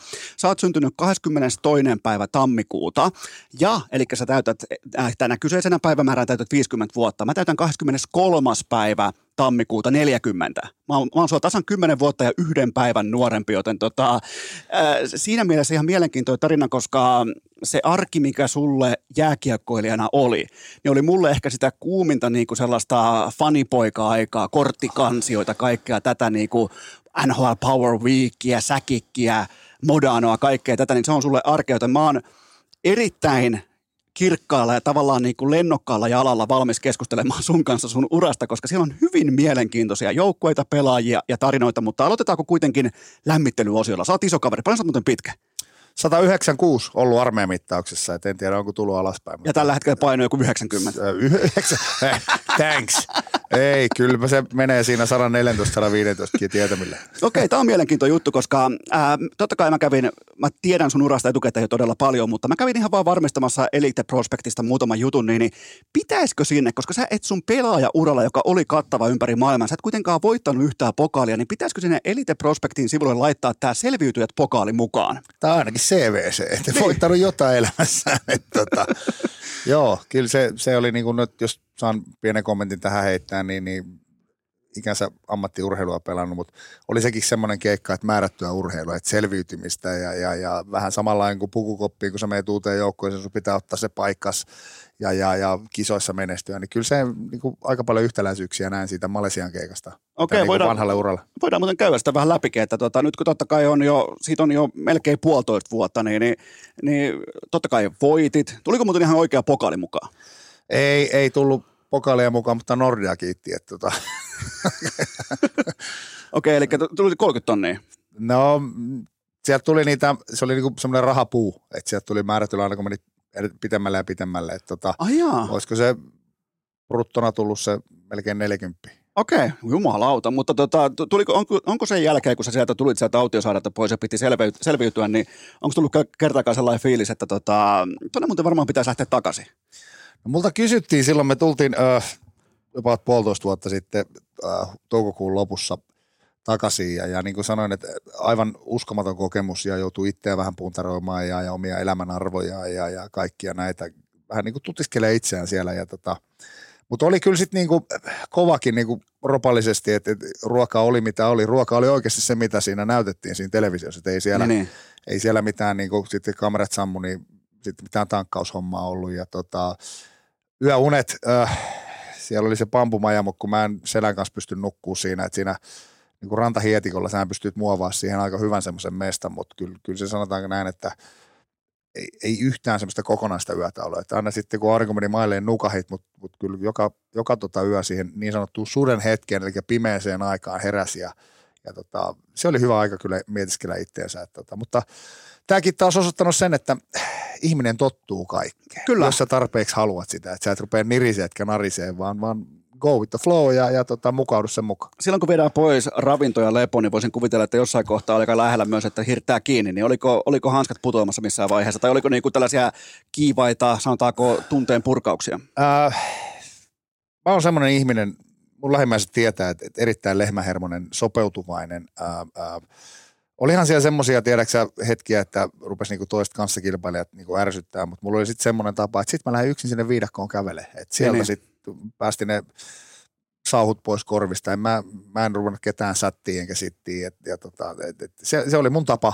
Niin kuin, ää, ja varsinkin siinä alkuun, että pari viikkoa siinä meni, mutta sitten sä niin kuin totuit siihen, että et, et se oli sun arkea ja, ja tota, sitten ei ollut mitään vaikeaa. Siellä ei ollut kyllä kertaankaan semmoista hetkeä, että mä ajattelin, että mitä helvettiä mä täällä teen. Niin, kun niin. sä tiesit, mihin sä lähet, tai luulit tietävässä. Se oli kyllä kovempi, mitä niin kuin telkkarissa katsellut, mutta, tota, mutta hyvin handlattiin ja, ja, ja sitten vähän semmoinen mentaliteetti, että se otetaan mitä annetaan. Niin, niin. Tota, Tuntu, tuntuuko siellä jo meno lentokoneessa, että muuten saata voittaa tänne? No ei, ei, ei. Tota, siis tosi innoissaan ja, ja, ja vähän niin kuin, niin kuin Rouvan kanssa kolme vai neljä jaksoa tai tuotantokautta katsottu ja, ja sä luulit, että tietäväsi, että miten se menee, mutta sitten kun se on 247 kuitenkin se kanssaolo, niin, niin, niin. kyllä se iski aika lailla vasten kasvoja, mutta, mutta edelleen niin kuin mä sanoin, että semmoinen mukautuminen ja, ja tota, No näistä kisoistakin, niin, niin tota, kyllä joka kisaan lähit satalasis. Mutta sitten kun ei riitä, niin ei riitä. Ja sanot sen yhden voimasanan ja sitten keskittyminen uuteen lajiin. Et uutta matoa koukkuu, sanoi syvänmeren kalasta. Toi on kyllä, toi on sellainen ohjelma, kyllä on totta kai tosi paljon niin reality-ohjelmia Suomenkin TV-markkinassa. Toi on sellainen, niin kuin, toi on mun mielestä aito reality. Tuossa heitetään kuitenkin aika lailla syvää päätyy, väheksymättä mitään muuta ohjelmaa, mutta mun mielestä tuossa yhdistyy viihde ja sellainen alkukantainen selviytyminen ja kommunikaatio ja toimeentulo ja kaikki se. Niin, niin- ja nimenomaan vielä ehkä niin päin, että siellä myös voi nousta esiin tavikset, julkiset, kaikki samalle viivalle, niin, niin tota, toi on mielenkiintoinen konsepti. Eli mun papereissa sä oot voittanut ainoan merkittävän tosi TV-ohjelman Suomessa. Iso, iso kiitos siitä, mutta tuohon vastaukseen, kun sanoit, luulitko voita, niin, niin tavoite oli siihen yhdistymiseen päästä, mutta, mutta sitten homma lähti sutvautumaan ja, ja edelleen niin kuin sanoin, että tota, eri alojen ihmisiä. Mulle on rikkaus tavata uusia ihmisiä. Ja sitten kun sä oot tuommoisessa askeettisessa olosuhteessa, niin kukaanhan ei pysty feikata. Se tulee ennemmin tai myöhemmin sitten se aito sinä sieltä Niin, esille. niin. Ja tota, se, oli, se oli kyllä mielenkiintoinen. Semmoinen, semmoinen muisto, mikä muistaa niin kuin hamaan hautaan asti. Enkä nyt tarkoita tätä, että, että, että niin kuin, kun oli tähtimerkit kohdalla, että voitti, mutta muutenkin. Niin, niin, eli se jäi, tuli vähän niin kuin core-memori siitä Kyllä. kaiken kaikkiaan, mutta se mikä oli mielenkiintoista sun suorituksessa, niin kun mentiin niin sanottuun playoff-vaiheeseen, niin koko ajan sä pystyt laittamaan vähän pidempää puuta uuniin, niin tämä on mielenkiintoista siinä tavallaan, tavallaan siinä kontekstissa, että sun jääkiekkoilijauralla, sun playoff-saldo, sä pelasit aika monta vuotta erilaisissa playereissa, arvaa sun tehopisteet. Mä tein 0 plus 2. Ilveksessä taisi olla 0 plus 0 runkosarja ja kaksi syöttöä. Oli, oli yhteensä playerit 0 plus 0 koko uran, Joo, aikuisten, aikuisten playerit, joten Joo. se- ja mun mielestä toi on niinku aika kaunis tilastorivi. Toi on aika sellainen tyylikäs, alusta loppuun pysyy tavallaan niinku tietyssä kurssissa, ettei tule yhtäkkiä vaikka sitä 20 paunan playeria, vaan kaikki on samassa linjassa. Toi on aika niinku ammattilaisen käden jälkeen. Hei, tasainen suorittaja, tasainen suorittaja. Sitä arvostetaan. Tämä on viimeinen lämmittelykysymys. Totta kai mä muistan tämän ajan itse erittäin hyvin, mutta media kirjoitti aivan helvetisti 2007-2008 sun ja Jonne Virtasen tappeluista, niin kysymys kuuluu näin. Kumpi voittaisi vuonna 2023, Sami Helenius vai Jonne Virtanen, kun lajina olisi frisbee golf?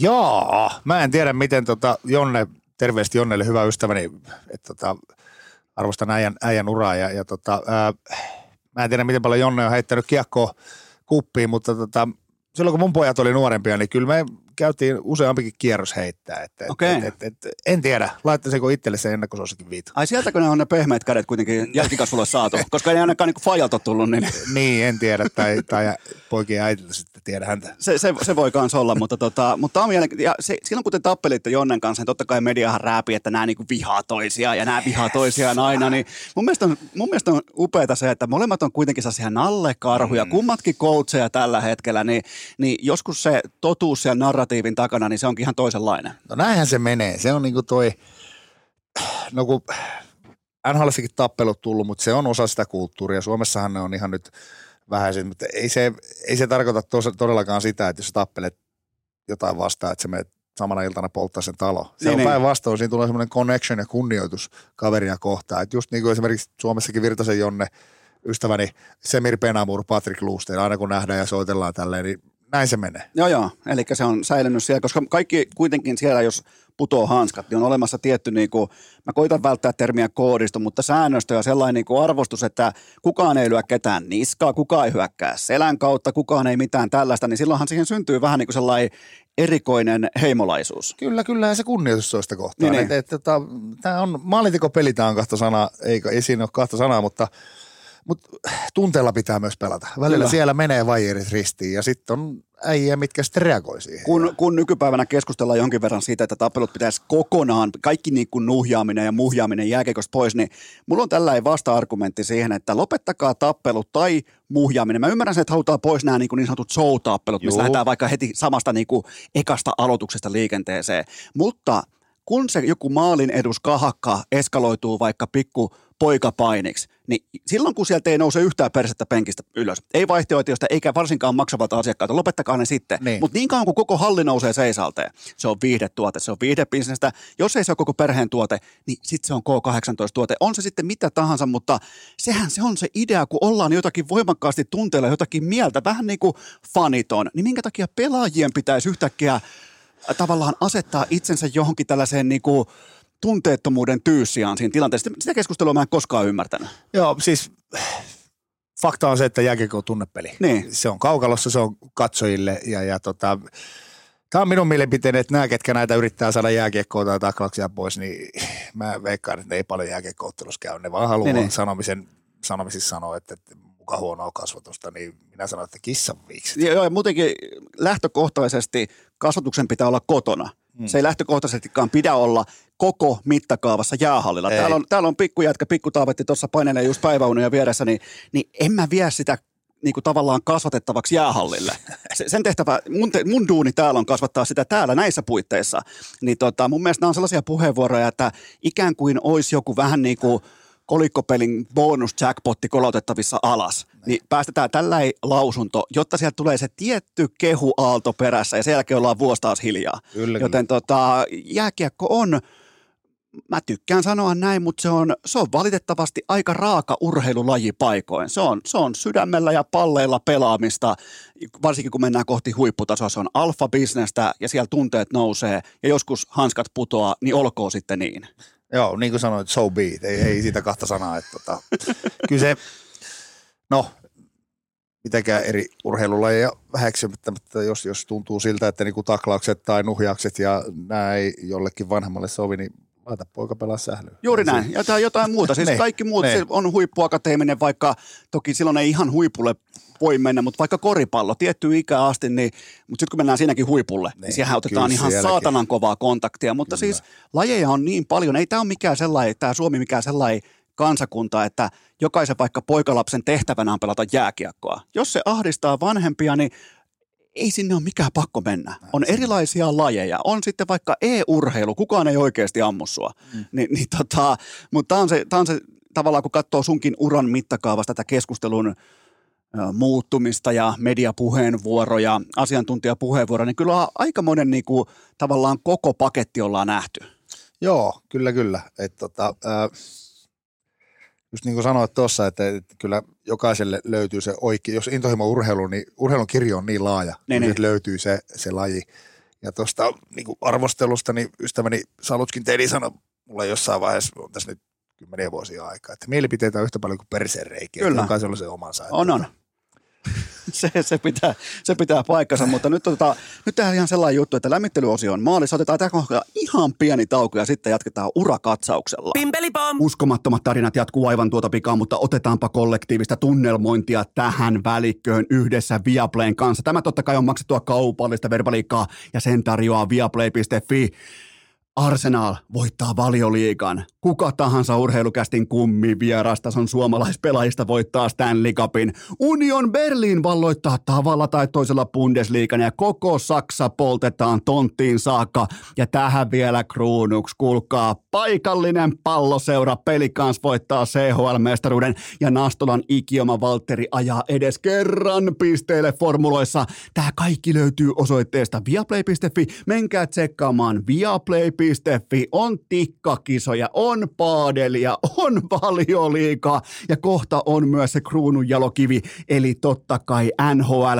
Menkää tsekkaamaan osoitteesta viaplay.fi. Eteenpäin! Ja sittenhän me jatketaan Sami Heleniuksen kanssa ja hypätään tähän urakatsaukseen, koska mä aion nyt nostaa esiin itseäni aivan täysin autenttisesti ja vilpittömästi kiinnostavia asioita. Eli mä en käy koko uraa läpi. Mä en niin kuin lähde, lähde vaikka, että se yhtäkkiä lähtisi jostain junnuvuosista ja päättyy sitten vaikka SM Liigaan tai johonkin muuhun vastaavaan, vaan nyt katsotaan nimenomaan niitä tekijöitä, koska tässä on kuitenkin hyvin mielenkiintoinen jako- koska sä olit sellainen mystinen gooni vaikkapa NHL silloin, kun mä olin pikkupoika, joka ihasteli NHL, nimenomaan kaikki Power Weekit ja kaikki korttikansiot ja kaikki tämä, niin mulla on mielenkiintoisia poimintoja, että miten mä asiat muistan, niin lähdetään käsittelemään sen kautta, että ja joka, jos jokainen, tai niinku tavallaan joku sitten kuvittelee tai niinku haluaa enemmän tietää Sami Heleniuksen jääkiekkoilijan urasta, niin totta kai tuo Jukka Suutarin seitsemäs puolustaja, niin siellä se käydään sitten ihan juurta jaksaen läpi. Itsekin olen sen lukenut, mutta 155 matsia Tarun hohtosessa ja kaksi tehtyä maalia. Lähdetään nyt, äsken puhuttiin 0 plus 0, lähdetään maaleista liikenteeseen. Onko kiekot tallessa ja miten maalit syntyy? Tota, ensimmäinen kiekko on talle siinä himassa takareunalla ja, ja muistan ne, kun eilisen päivä, että niin kuin sanoit, no tämmöinen pieni sivujuonne, että jääkiekkoilijana on määrätyn profiilinen pelaaja. Kyllähän mäkin olisin sama profiilipelaaja kuin Teemu Selänne heitti siinä maalle illasta toiseen, mutta kun luoja ei suonut lahjoja siihen ja, ja, otin sen oman, oman tota, roolini ja, ja, ja kuitenkin Taru ei päässyt, niin ehkä jotain tehnyt oikein, niin tota, se oli vaan otettava. Ää, joo, ää, ensimmäinen maali oli trade tullut, hetkinen, Kälkäristä. Joo. Tampa Bayhin. Ja mä olin itse asiassa, oli Tampa, ei kun toi Kälkäri laittanut, mä olin St. Johnissa kolme ekaa vuotta. Ja sitten aloitin ylhäällä Kälkärissä ää, sen neljännen ammattilaisvuoden, olisiko kyllä 98. Ja tota, sitten joulujaikaan laittoi niin kuin alas. Ja mä sanoin, että olisiko mitään palaa, niin kuin IHL oli silloin niin kuin AHL vertaissarja, siellä oli tietysti isommat kaupungit ja, ja, ja tämmöinen, eikä mulla niin St. Johnin kaupungista mitään niin kuin vastaan on, mutta sitten niin kuin vähän fresh startti. Joo. Ja, ja Vegasissa sitten niin kuin pelit meni hyvin ja tuli trade sitten, se on ennen joulua tai jossain vuoden vuoden vaihetta tuonne Tampa Bayhin ja lensi sitten Philadelphiaan ja, ja tota, äh, siellä yö ja seuraavana tota Flyersi vastaa peliä ja, ja äh, alivoimalla vielä pääsin. Musta Oho. vielä senkin, että Benoit Houk ja Vincent Le Cavalier tota, risti kiekon siellä tota, meidän hyökkäysalueella siellä niin maaliven takaa ja tulikohan siitä, että Hoku heitti maaliven takaa maali toiselle puolelle Leclerille ja kuinka ollakaan Sami hiipi siihen nännien väliin ja siihen tuli syöttö ja ranteet lukkoon ja Roni okay. Hextall haro, haro, haro tyhjää. Okei, okay, eli vielä Roni Hextallille. niin, kyllä. No niin, eli si- no toi kyllä jää ikuisesti mieleen. Joo. Siellä on ollut niinku ihan legendaisen Lekavalier ja sitten on Roni Hextall kaikki. Niin, niin, siitä niin, oliko, nyt voi vähän värittää, niin oliko ylä, yläkulma? En sitä muista, en hirveästi värittää. Mutta hei, tähän vielä semmoinen pointti. Legion of Doom, eli oli Joo. Lindrus, Leclerc ja Reenberg vielä vastassa Muistan, siinä. Että, tuota, Oliko kentällä siinä? Oli, oli. Okei, eli siinä, niin tuli ykkösyyve, oli Joo. paskissa. Joo. Jumalauta, eli nyt voit niin tälle tietovisa kysymys. Legendaarisimmat äh, AV-maalit tota, tätä kyseistä Legion, Legion of Doomia vastaan, eli sinä ja oliko toi Darren McCarthy Red Wingsissä veti tota Stanley Cupin finaalissa sen voittomaali, missä se vei Niinimaata vähän pahan näköisesti. Joo, näin, niin tota, eli tässä on tällä hyvä knoppikysymys, että kaksi legendaarisinta AV-maalia, mutta tota... no so, legendaarista ja legendaarista, mutta, joo, mutta, mutta tämä oli, kiitos Tämä oli, tämä oli mielenkiintoinen. Miten, miten, miten muuten tuntuu? Totta kai tämäkin kiinnostaa. Siis silloin oli äh, pienenä nassikkana yksi suurimmista puheenaiheista nimenomaan tämä Lindros, Leclerc ja, ja Remperi. Niin tota, miltä se pakin, oli, pitikö kiirettä?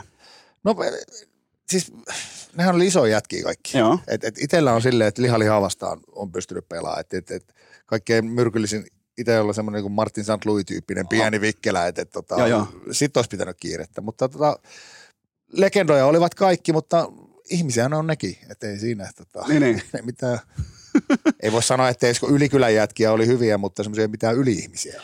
Miltä toi, sanotaanko 90-luvun puolivälin tuollain AHL, NHL, IHL ralli näytti? Mitä se realismi siellä oli? Oliko se sitten vaan niin kuin kamat kassi eteenpäin, tulee puheluita ylös, alas, kaikki tämä, niin oliko se, se saattoi olla aika karu meno? Niin, tai mä en kyllä käytä sanaa karu. Se oli sitä bisnestä. Okay. tota, kun mulla on niinku tapahtunut tuossa Tehdäänkö se yhden vuoden aikana kaksi kertaa ja, ja alas ja ylös olisi kuusi eri joukkuetta. Mutta kun mä ajattelen aina sillä tavalla, että jos trade tulee, niin okei, se seura, mikä sun treidaa, ei tarvinnut sua, mutta sitten joku muu haluaa, että jotain tehty oikein. Niin, niin. Siinä se niinku asenne siihen. Ja tota, olihan se sitten niinku pikkunoppi tilanne tuohon AHL, niin siellähän mentiin bussilla. Joo. Siis, jos mentiin johonkin Jenkkilään, niin ehkä lennettiin johonkin Jenkkilän puolelle, mutta siellä on sitten tuli bussikilometrit kyllä tutuiksi. Mutta tuo IHL oli sitten, kun siellä oli isoja – kaupunkeja ja välimatkat niin isot, siellä lennettiin joka paikkaan. Okei. Okay. Mites toi bussielämä tuollaiselle isolle kaverille, niin, niin kaikkeen ihminen tottuu. Niin, niin. Ei ollut mitään. Näin se meni. Että silloin nuorempana vielä, kun oli vähän vetreempi, niin tota, sehän meni paljon paljon paremmin, mutta nyt niin kuin tänä päivänä se viime vuonna, kun tuossa bussissa tuli istuttua aika paljon täällä liikassakin, nautin niin. ei kahta sanaa, mutta kyllä siinä vähän selkä, selkä ja polvi rupeaa, rupeaa tota, reagoimaan, mutta näillä me mennään, Virmasen Mati sanoi. Miten tota toi, kun tuli ensimmäinen kutsu ylös, niin siellä oli kuitenkin Tio, äh, Tio Fleuria, siellä oli nuorta Jarome Ikinlaa, siellä oli German Tiitovia, niin tota, minkälainen muisto se oli? Hieno muisto, eikä siinä. Tota, se oli vielä silleen, meillä oli AHL, se olisi ollut peli. Se oli, Saint John oli niinku itärannikolla ja Kälkärihän on sitten niinku tuolla länsipuolella ja oli päivä unilla, unilla tota, ennen peliä aamujen jälkeen ja ja silloin rouva, niin ne ex-rouva, niin tuli herättää ja mulle vähän vihane, että mitä helvattia, että sä tiedät, ei saa tulla herättää. Ja sanoi, että se on sun coach, Paul Baxter, mikä oli tota, okay. IFK's coach kanssa. Mutta kyllä mä arvasin sitten, kun sanoit, kuka soittaa, että nyt on jotain tapahtunut, että tota, ylös tai treidi tai jotain, niin sieltä tuli vaan sanottiin, että, tunti aikaa olla lentokentällä. Lähet ylös Kälkäriin ja pelaat huomenna, niin kyllä ne unihiekat lähti silmistä pois. Semmoinen niin kuin lapsuusajan unelma oli toteutumassa. Niin, niin, minkälainen oli tämä debyytti? Oliko, jäikö se joku tietty niin kuin sellainen hetki tai joku niin kuin sil- verkkokalvoille sellainen tietty hetki? No innoissaan tietysti alkuun vähän jännitti, sitten päästä peliin mukaan. No ehkä semmoinen pointti, että vastassa oli Colorado Avalanche edellisen vuoden Stanley Cup voittaa voitettiin. Muistaakseni vielä 4-1 Kälkärin kanssa. Okei. Okay. Tota, tämmöisiä asioita jäänyt mieleen. Miten toi, tota, sä puhuitkin jo näistä tradeista, niin muun muassa vaikka 98-99 kausi, niin yhteensä viisi eri paitaa, kolme eri liigaa, niin, niin tota, ilmeisesti business as usual. Business as usual. Joo. Ja, ja niin kuin mä sanoin tuossa, että joku muu ei tarvitse sua, mutta joku haluaa jotain tehty oikein. Ja, ja, ja mitä se on saattanut, jos ruvennut nirisee, että narisee, että soittaa agentille, että mitä helvettiä tätä tapahtuu. Se on Niin, niin. mentävä ja, ja tiesit, että siellä on pelipaikka auki ja, ja tota, Voisi kuvitella, että olit organisaation kannalta aika sellainen kuin helppo pelaaja, että, että tota, tiesit myös sen, että et ole se ykkösketjun ratkaiseva YV-pelaaja, vaan tiesit roolis ja tiesit, että joskus tulee se tilanne eteen kuitenkin, kun sua liikutellaan. Joo, ja tästä niinku pikku noppihomma silloin Dallasista, kun treidattiin äh, Chicagoon silloin vikana keväänä, niin kun Suomeen tuli. niin Les Jackson oli silloin, mikähän se oli, ei se GM ollut, mutta olisiko ollut vara GM, niin laittoi henkilökohtaisesti, tuli Suomeen vielä semmoinen kortti, että, että kiitos sinun ammattimaisuudestasi. Okei. Okay. Signed Les. Eli niin kuin, niin kuin sanoit, niin tota,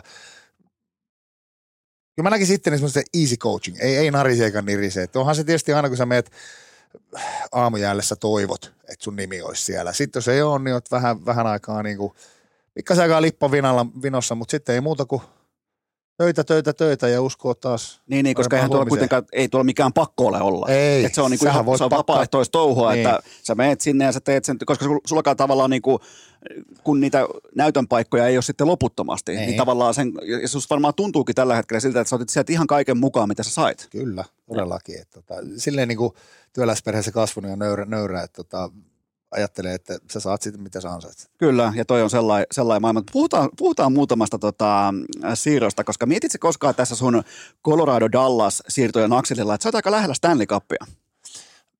No kyllä mä tiesin, että tota, oliko Dallasikin, oliko Dallas vuosi vai kahta aikaisemmin voittanut Joo. ja Colorado oli tiesin kova joukko, mutta en mä sitä ajatellut sillä Joo, tavalla. Itse ajattelin, että, että tosi siistiä, että, että, että nyt se pitkä äh, ja erittäin harkittu työ tekee niin kuin tulosta, että sä pääset pelaamaan sinne nahilaan, eli, eli kirkkaisiin valoihin ja tota, aina kun pääsi pelaamaan, niin meni peli kerrallaan. Et Niin, en, niin. mä, en mä niinku ajatellut, että, että, että tuodaan Stanley Cupia Jokelaan. Että, tota, vähän niin kuin ehkä pienemmissä paloissa, pienemmissä askelissa. Okei, eli sä et kuitenkaan niin Jokelan tällaista niin bussireittiä miettinyt, että miten, miten Stanley Cup kiertää. No joo, en, en soittanut Ventoniemelle ja varannut bussia.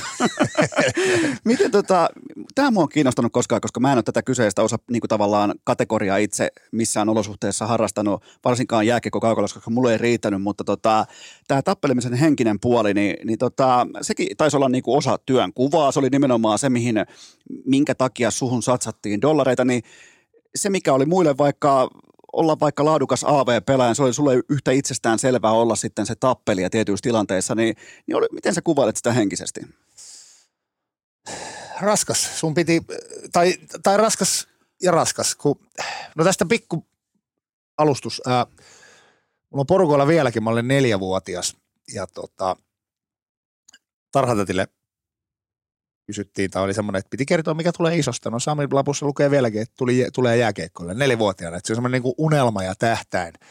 Ja tota, sitten kun Pohjois-Amerikkaan menit, niin oma valintahan se oli sitten, että lähtee tolle roolille, mutta kun sitten taas olet niinku realiteetti omien taitojen kanssa, että Pekka perustaidot on ollut syöttö, ollut ihan ok, ei mikään YV-pakki ole koskaan oikeastaan ollut, no ajunnussa taisin pelata, mutta tota, sun oli vaan pakko ottaa se repertuaari siihen omaan pelisapluunas mukaan, jos sä aiot sitä sun unelmaa päästä toteuttaa. Niin, niin. Ja, ja mä muistan ensimmäisen treeninkämpillä Kälkärissä 20 Lupomiri Leener oli silloin Dave Kingin kakkoskoutsi, tsekki.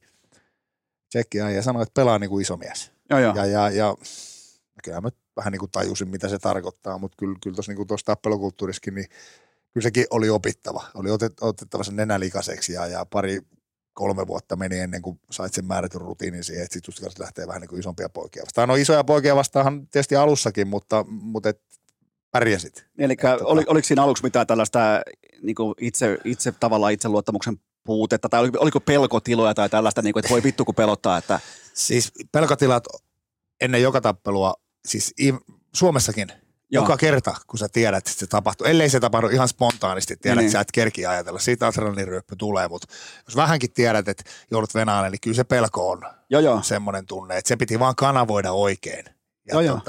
Sitten toisaalta, kun sulla on pieni pelon tunne, niin sit, sit sä oot niinku varpaillaskin, että tota, Niin, niin. saat ehkä parhaan irti. niin sä tiedät, että ollaan tosissaan ja tiedät, että ollaan töissä. Kyllä, kyllä. Että muutenhan se olisi kaikki kyllä. vaan niin kuin ihan normi arkea, että Juu. jos ei missään sykekäyrä nousisi tai muuta vastaavaa. Näin se menee. Miten tota, oliko sun aikana toi tappelu, mä muistan totta kai moniakin sun yhteenottoja, mutta, mutta oliko se pääosin kuitenkin ihan täysin rehtiä? Siellä ei, ainakaan suhun ei tainnut kohdistua tällaista niin kuin vaikka cheap shotteja, kuten vaikka Tai Domi teki sitten toisaalla tai Todd Bertuzzi teki toisaalla, niin ol- oliko sulla yhtään tällaista niin kuin halpalyöntiä? Ei, ei. Kyllä mä, niin kuin puhuttiin tuosta kunnioituksesta, niin, niin kyllä se kunnioitus siellä Pohjois-Amerikassa, se on Suomessakin, mutta siellä se niin kuin korostuu. Että kyllä nämä, niin kuin, no tietysti nykypäivänä tappelut vähentänyt tuolla NHL, mutta silloin oli joka joukkueella yksi tai kaksi. Oli, oli.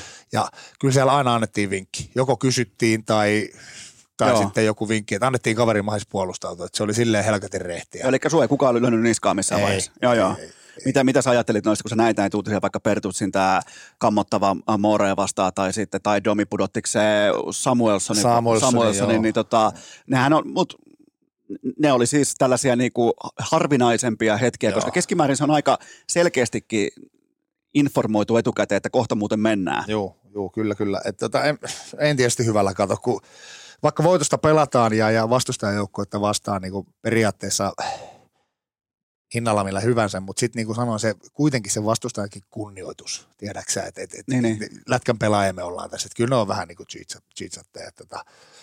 Domista pikkuinen, äh, niin omin silmin nähneenä kanssa, tuosta niin kuin sanoin, sitähän pitää, jotkut pitää yhtenä kovimmista, mutta niin kuin jääkiekoperit ei välttämättä kaikki pidä. pidä tota. Mä olin Coloradossa silloin, me pelattiin harkkapeli Torontossa ja Chris Dingman oli iso jätkä, mun, mun pituinen jätkä, voittanut Stanley Cupin muun muassa tuolla Karolainassa kanssa kulmikas hyökkääjä. Ja mä katsoin siellä poppariosastolla sitten sitä peliä ja oli aloitus, kiekko tippui jäähän, Domi tiputtaa hanskat, rupeaa takoon Dingmania, se on niin kuin päätä pitempi kuin Domi ja, ja yleisöhän menee siellä, oliko se Air Canada, mikä siellä Torontossa oli ihan hulluksi. Ja, ja tota, sitten pelin jälkeen niin Dingman sanoi, että vittu mikä mulkku, että tota, hän kysyi ennen aloitusta, että mennäänkö. Niin Domi vaan sanoi, että fuck off. Eli niin kuin antaa ymmärtää, että ei mennäkään. Sitten tiedätkö, kiekko tippuu jäähän niin yllättää, niin, niin Joo, joo. ei ehkä hirveän arvostettavaa. Okei, eli vähän tällaista niinku likasta, jopa vähän niin kuin, Joo. Käyttäisi jopa termiä vähän niin kuin pelkurimaista, että hakee sen edun sillä, että pääsee yllättämään. Juu, ja, ja niin kuin, ei kahta sanaa, Domi oli kova. Oli, oli, en, mä, en mä sitä kiellä mitenkään, mut, mutta, Mut siltikin tommonen. Et, et, on, onhan tossakin säännöt. On, pitäisi olla, pitäisi olla. Mutta niin kuin sen mä tiedän, että et, et, et, niin kuin jääkiekkopiirissä, niin Domilla on vähän semmoinen, sanotaanko iso rotamainen. Niin, niin. Joo, joo. Oli, oliko, tuleeko muihin, muita tällaisia niin kuin, ö, isoja persoonia mieleen? Kenen kanssa oli vaikka kovimpia otatuksia, näin poispäin? No, e- eihän siinä ole kuin yksi ainut iso George Larakoe, kenen kyytiin päässyt. Siinä tuli kyllä äiti mieleen, mutta sekin oli taas, se oli pakko ottaa. Joo, Et joo. Tota, Karrikoiden sanottuna, jos sen olisi ottanut sitä Dallasin ekana vuonna, niin, niin tota voi olla, että seuraavan päivänä olisi ollut kassi pakattu ja, ja siellä olisi toinen jätkä tullut tilalle. Et tota, Okei, okay, niin, niin. Eli Laragu oli sellainen vähän kuin loppuvastus. Joo, Joo. joo. kyllä se ehdottomasti. Mites, mites muita sen ajan legendoja? Totta kai tota, osa, osa on jo pois nukkunutkin, mutta Niin, no Brad meitä vastaan kaksi, kaksi kertaa erittäin mukavaa ja kanssa helvetin kova ja tota, tähän siellä nyt oli. Äh, oikein legendoja. En-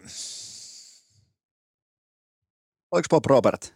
Äh, pelas, mutta en mä sitä vastaan okay. Se veti viimeisiä. Oli kans silleen niin kuin tota, äh, pelissäni nyökkäsi ja minun mielestä vaikutti ihan helkatin hyvältä äijältä. Joo, joo. Ties kyllä roolinsa, mutta Siellä oli jokaisen, jokaisen lähtöä tuohon aikaan. Se, niin kuin varmaan niin kuin osa kuuntelijoista pohtii, kun ne miettii tämän hetken NHLn kontekstissa tätä keskustelua, niin se laji ja se koko kulttuuri ja se koko viihdebrändi, se on aika paljon myös muuttunut tässä matkalla. On, on, on. on. Et- ja, ja, ja niin kuin viihdebrändi ja kaikki muukin ja jääkiekko muuttuu. Kaikki asiat maailmassa päivittyy. Että nykypäivänä oli jo silloin itse asiassa, kun itse vetin viimeisiä Nahilassa, niin, niin enää ei pysty olemaan sitä neloskentän laiturit semmoisia jätkiä, mitkä ei osaa luistella. Kyllä. Isoja, rumia, tyhmiä, vaan sun on pakko ottaa se pelipaikka pelaamalla. Kyllä. Ja, Ja, ja, musta mennään ihan oikeaan suuntaan. Joo, ja siis NHL-seuroilla ei ole varaa vuotaa pelillisesti. Niin, Sinne ei ole se varaa menee. heittää sellaisia jätkiä, jotka vuotaa, koska samaan aikaan vastustaja vyöryttää päälle vaikka Rantasta, McKinnonin Niin. kumppaneita, niin kaikki tietää, mitä tapahtuu. Joten se, se pelin vaade, se sanotaan, pohja on noussut helvetin paljon korkeammalle, siis aivan järkyttäviin korkeuksiin. Ja totta kai sieltä löytyy edelleen kovanyrkkejä, mutta ne ansiot on kuitenkin tehty jääkiekon Niin kautta kyllä, siellä. kyllä. Ja mä yhtään väheksymättä nimenomaan vaikka tämä sun ura, niin sä tavallaan löysit sieltä sen kohan, että missä mä voin olla hyvä, missä mä voin päästä tähän erittäin harvalukuiseen joukkoon maailmassa, jotka tienaa vaikka sen 900 tonnia vuodessa sillä, että sulla on tietty pikantti rooli, niin sillä mä nostan hattua, koska jos sä olisit lähtenyt vaikka tekemään jalkakynää tai YV-pakkiroolia tai että sulla on vaikka Keil Makarin kädet, mä voin kertoa, että ei oo. Niin. Joo, kyllä mä, kyllä mä tajusin sen, että ei ole Kelmakarin kädet jo aikaa. Melkein heti kun oli syntynyt tai ensimmäisen kerran luistimet jalkaan laittoon. Miten tota, mulla oli, mulla oli pikkupoikana, mulla oli pikkukundina, mulla oli paria niin useampia julisteita aina seinällä tuolla Heinolassa, niin ehdottomasti Joe Sakic ja Peter Forsberg oli mun suosikkipelaajia. Niin minkälaisia ukkoja sitten tuolla äh, kopissa ja arjessa? Aivan huikeeta. Et, et, nyt ensinnäkin se, että itse seuroja kiertänyt ja, ja joukkueita aika paljon, niin melkein yhden käden sormiin äh, mahtuu semmoista niin märät omenat. Että kyllä se okay. jääkiekko on se yhteinen kieli. Että ne, ne oli oikeasti niin kuin, äh, klassipelaajia jäällä, klassipelaajia myös siviilissä. Todella semmoisia niin toiset huomioon ottavia. ottavia. Ja, ja Forsbergin kanssa itse asiassa olin Coloradossa olin kämppäkaverikin yhdellä tai kahdella reissulla. Okei. Todella mukavia äijä. Oliko, oliko Fopalla jo silloin intohimoinen ravit ja nämä tämmöiset? Sehän on kova Ää, ravimies. On, mä, en mä muista juteltiinko me raveista, mutta, mutta aina pientä semmoista Suomi-Ruotsi vastakkainasettelua. No entäs, entäs sitten nuoria lupaava Ville Nieminen? Sehän tuli samoihin aikoihin. Osuko muuten samaan aikaan koppiin sun kanssa? Osu, Herseössä Niemon okay, kanssa pelattiin. Okay. Treidattiin silloin just tämä vuosi, kun treidattiin kahdesti ensin Kälkäristä Tampa Bayhin ja sitten vielä keväällä Colorado. Ville kanssa pelasin tuolla äh, Herseössä. Okei, minkälainen kaveri oli nuori? Nythän totta kai hän on meille kaikille, muun muassa urheilukästi vieraana ollut ansiokkaasti parikin kertaa, niin, niin tota, erittäin tuttu kaveri, mutta se ihan se, sanotaanko Junnu Nemo sieltä, niin minkälainen kaveri oli? Erittäin määrätietoinen, äh, kova treenaamaan. Äh, sanotaanko tälleen positiivisen mielellä äh, erilainen persoona. Joo, joo. Ja on, Mutta totta kai- kaikella Joo, positiivisella. joo, ja on totta kai edelleen. Joo, että joo. mulla, on, mulla on sellainen hauska, minkä mä kerroinkin Emolle, mutta mä tilasin aikoinaan, että se muistaakseni kuuluu pelaajalisenssiin sellainen vanhan liiton kiekkolehti sellainen, ihan niin kuin sanomalehtipaperia tehty, niin, niin Joo, muistan, siinä oli muistan. joskus sellainen juttu, että hän lähtee niin kuin nyt AHL ja sen jälkeen NHL. Mä muistan vielä, että se juoksee sen takia tota, Pyynikin portaita, painoliivit yllään, koska se aikoo vääntää kaikki siltaan Pohjois-Amerikassa. Mieti, se jäi mulle ikuisesti mieleen se juttu. Ja mä, mä niin mietin, että, että kuka jätkä tämä on? Mä en koskaan kuullut, että tehnyt yhtään maalia liikassa suurin piirtein. Ja se sanoi, että se lähtee vääntämään kaikki siltaa. Ja ihan hyvin kävikin. Niin tota, ainakin niin kuin itseluottamuksesta ei jäänyt kiinni. Joo, toi kuulostaa ehdottomasti Villeltä. Kyllä. Otetaan, otetaan pari myös Dallasista. Mun mielestä on jotenkin hauskaa selata tällaista vähän niin kuin omaa, omaa korttikansiota. Niin Mike Modano ja Brett Hall, niin tota, pitikö se paikkansa, että Brett Hallille, äh, Brett Hallille riittää kesäharjoittelukseen, että nostaa 86 kertaa kädet kohti kattoa kaudessa? En tiedä, mutta, mutta kans tullaan kategoriaan aivan huippu. Niin kuin maagisia legendapelaajia myös mi- ihmisinä erittäin hyvät. Morano oli, se oli vähän semmoinen joukkueessa tosi mukava, mutta se äh, esimerkiksi reissupeleillä, kun mentiin vaikka käymään kaljalla, niin Maikki harvoin tuli. Silloin ne omat piirinsä. Mutta eikö se ollut vähän tällainen niin kuin supertähti? Juu, juu, Tällä, ja- niin kuin, että se oli vähän niin kuin amerikkalaisen urheilun jo vähän niin kuin aatelistossa. Juu. Siellä, missä on normaalisti ehkä kenties NBA tai NFL-pelaajia. Niin Mä muistan myös Modanon semmoisena, se oli niin kuin mainoskampanjoissa ja tällaisissa, mihin yleensä jääkiekkoilijat ei siihen aikaan päässyt. Joo, joo, siis tosi hyvä äijä, mutta vähän silleen kuitenkin eri levelillä tiedät, Joo, pyörittiin täällä, täällä mutta tota, ei mitään pahaa sanaa. Mutta Brad Halli, niin kuin, tämmöinenkin hauska, hauska juttu, että mä olin Dallessa ekana vuonna siellä ja, ja Hallihan teki miljoonia. Joo. Itse oli sillä, tää vähän yli puolen miljoonan pahvilla siellä ja tota, tämmöinenkin jäänyt mieleen, että oltiin syömässä sitten joukkueen kanssa tai vieraspelipaikalle tota, mentiin ja, ja sitten samaan ryhmään mentiin samaan ravintolaan, missä Hulli oli ja Hatcherit ja Lehtisiiri tietysti hyvä arvostettu kaverini ja oltiin siellä, niin tuli laskun aika, niin Bretti sanoi mulle, että Sami, hän maksaa sun ruoan. Tiedätkö tämmöisiä, Joo, joo. kun tietää oman, oman liksa arvonsa ja sitten tietää, kun tämmöinen nuori poika Jokelasta tulee vähän pienemmällä liiksellä, vaikka olisi ollut varaa maksaakin. Niin, Mutta niin. tämmöinen eleenä aivan, aivan Joo, mahtava. ja mieti sä, muistat sen vieläkin. No todellakin. Ja muistat todennäköisesti myös, että mitä söit tai joit sinä iltana, että, niinku, niinku, että mitä oli tai ketä oli messissä raflassa, niin se, se, siitä jäi jälleen kerran tällainen vähän niin kuin ydinmuisto. Jäi, jäi. Ja sitten niin kuin tosi, tosi lämmin ihminen. Mutta tuossa niin kuin sä sanoit, että kysyit, että, että riittikö Brett Hullille, kun 80 kertaa nostaa kädet kattoon, niin en tiedä kesäharjoittelu, mutta kyllä mä muistan sen, että ennen peliä, kun muut hakee lämpöä pyörällä millä tahansa, niin Brett Hulli istui 90 asteen kulmassa siinä kopin lattialla ja täytti ristikota jo kahvia. Et tota, mutta löytä löysi pönttöä aika hyvin, että suotakoon se hänelle. se, se, on kaikki pois suorita, Niin, suorittamisesta niin. höntyille, mutta mit, tavallaan. miten muuten reeneissä, oliko, oliko mukavaa mennä Brett Hallin laukausten eteen, sille kuitenkin ihan napakasti lähtee se.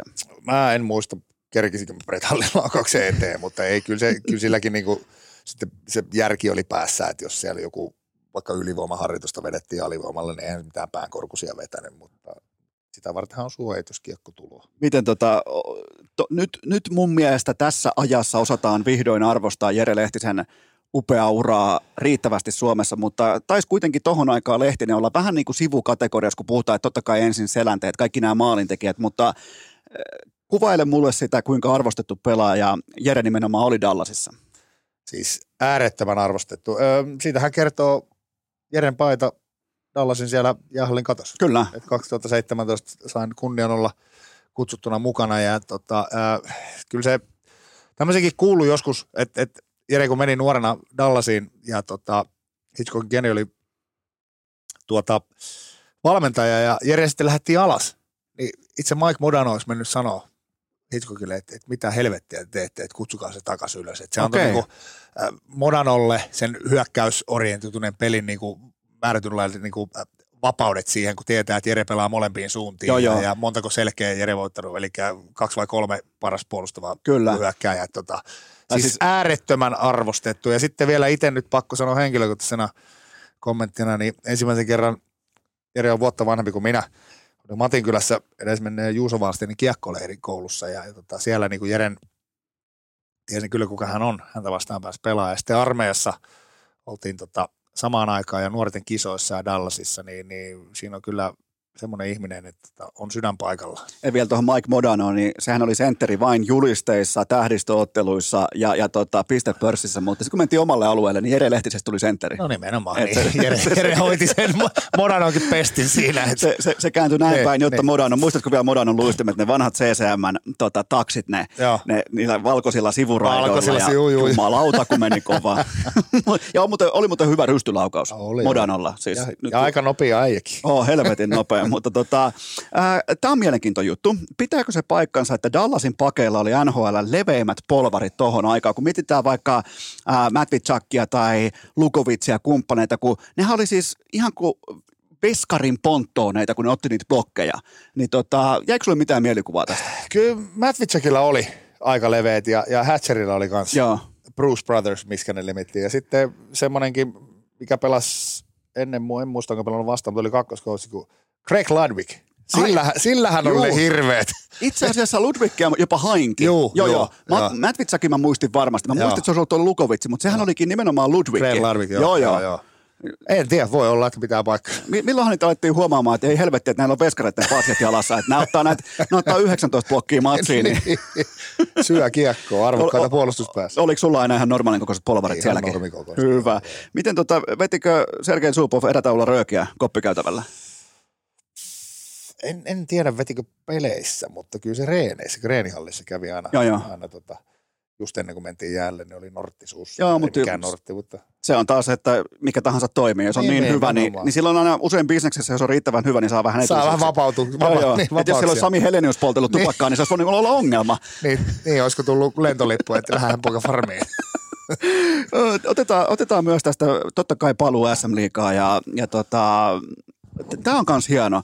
Ekat ainakin 108 ottelua 0 plus 1, niin mi- mi- miksi menit pilaamaan tämän hienon 0 plus 0 rivin siinä sun syöttöpisteellä? Koska noi on siis, mä arvostan sellaisia pakkeja, jotka on niinku merkittävässä roolissa, ne on paljon kentällä, niillä on se oma ruutu ja ne väistää kaikki tehopisteet. Niin, niin harmittaako sua tämä, että sieltä tuli kuitenkin se yksi syöttöpiste?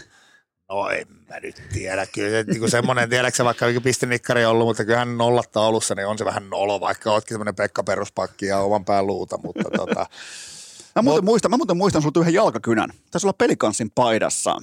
Tota, kuuluuko tämä sun repertuaari aiemminkin? No silloin jos aika ja paikka tulee. Kyllä mä muistan pelsupaidassa ja kerran jokeripaidassakin. Tota, tietysti se vaatii tietysti vähän tilaa ja aikaa, että itse katso tilanteet vastusta ei ole 10 metriä lähempänä, niin uskaltaa käyttää, että jos se menee flapsukseen. Mutta mut semmoinen, tiedätkö itselle iso juttu ja vähän semmoista viihdettä, tiedätkö? Joo, joo. No, mun mielestä, siis sehän on parasta viihdettä, kun se pelaaja, jolta vähiten odottaa jalkakynää, niin tekee sen. Niin. Se, Vaikka onkin ihan tyhjällä kentällä. Jo, joo, joo, ja ihan tyhjä kenttä, niin. ketään ei lähelläkään, niin. niin kyllä jalkakynä on aina jalkakynä. Se on aina, se on viihdettä, se on viihdettä. Miten tota, mennään, mennään tähän valmentajuuteen, koska se mua kiinnostaa aina, kun on tällainen pitkä pelaaja-ura, mihin mahtuu tosi paljon eri kavalkadia, niin missä kohin sulla suurin piirtein alkoi vähän niin kuin muhia jossain takaraivassa ajatus siitä, että kenties niin kuin toi coachaaminen voisi olla se juttu, mikä kiinnostaa? Mitähän mä sanoisin? Varmaan 25 30 välissä. Joo. Niin tota, oli NRS vielä silloin, niin tota, tuli mieleen, että tämä on se juttu, että jääkiekko on kuitenkin kasvanut minuun kiinni ja tota, äh, siitä tietää. Tietysti äh, kaikki asiat muuttuu ja, ja päivittyy. Et, et, uskoisin, että niinku itsellä on kuitenkin se oma panos tuohon valmentamiseen annettavana ja ehkä niinku mentaalipuolella enemmänkin sitä hommaa. Et, tota, kyllä se, se oli tota, oli niin kuin,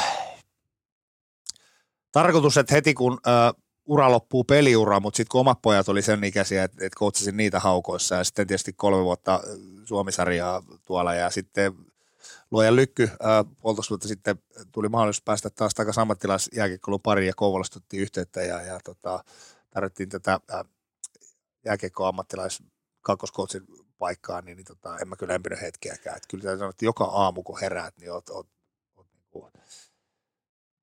onko tämä K8 pippeli pystyisi kiekkoon. Joo, kyllä halli, täällä, täällä voi sanoa, että niin. täällä on, täällä on kulli pystyssä. Kulli pystyisi kiekkoon, joo, joo, joo. Joo, ei täällä niin, välttämättä tota, edes pippelihommat vaan. Niin, niin, tota, kyllä mä tiedän sen tunteen, että on niinku se, se, sama niinku palo löytynyt sieltä on. niinku nimenomaan, joka aikaisemmin oli vaikka just nimenomaan jäällä, niin sitten huomaakin sen, että ottaa vähän niinku jopa eteen, että vittu tänään hyökätään, joo, tänään joo, mennään. Niin. Kyllä, kyllä. Ja sitten niinku itselle se jääkiekkoyhteisö, niin se on se mun heimo. Mä olin no, opettajahommia itse yhdeksän vuotta. Olihan sielläkin opettajahommissa ihan hyviä tyyppejä, mutta kyllä vähän piti varoa sitä sanomista, että tuonne kun hallille kun meet sitä hyvän tahtoista puukkoa heittää, kukaan ei ota itteensä. Joo, ja... joo. Ei, ei ole yhtäkkiä jossain Vilmassa niin. jotain viestiä, että täällä on asiatonta kielenkäyttöä. Niin, tai rehtori näyttää sieltä ovet, tuuppas Sami käymään täällä. Että... Se on vähän kuin aikoinaan GM näyttää, että hei Sami, niin, niin. Sami tuus tänne, että niin. sut, on, sut on treidattu vaikka tuonne niin. tota, hy, Hyvinkään. Niin. Oli se rehtori tai GM, kun peukku käy, niin tiedät, että mitään hyvää ei ole Miten tota, kuka oli sun pitkältä pelaajauralta sellainen coachi, mitä jo silloin katsoit ylöspäin, mutta nimenomaan olet ottanut kenties eväsreppuun mukaan tiettyjä elementtejä, että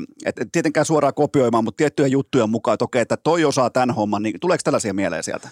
Mä oon valmentaja ollut aika useita, niin, niin aika moneltakin ottanut, tiedäks tähän omaan valmennusfilosofiaan ja tapoihin niin kuin, näitä hyviä juttuja. Äh, kyllä mulla on, äh, on ollut hyviä valmentajia aika montakin, mutta kyllä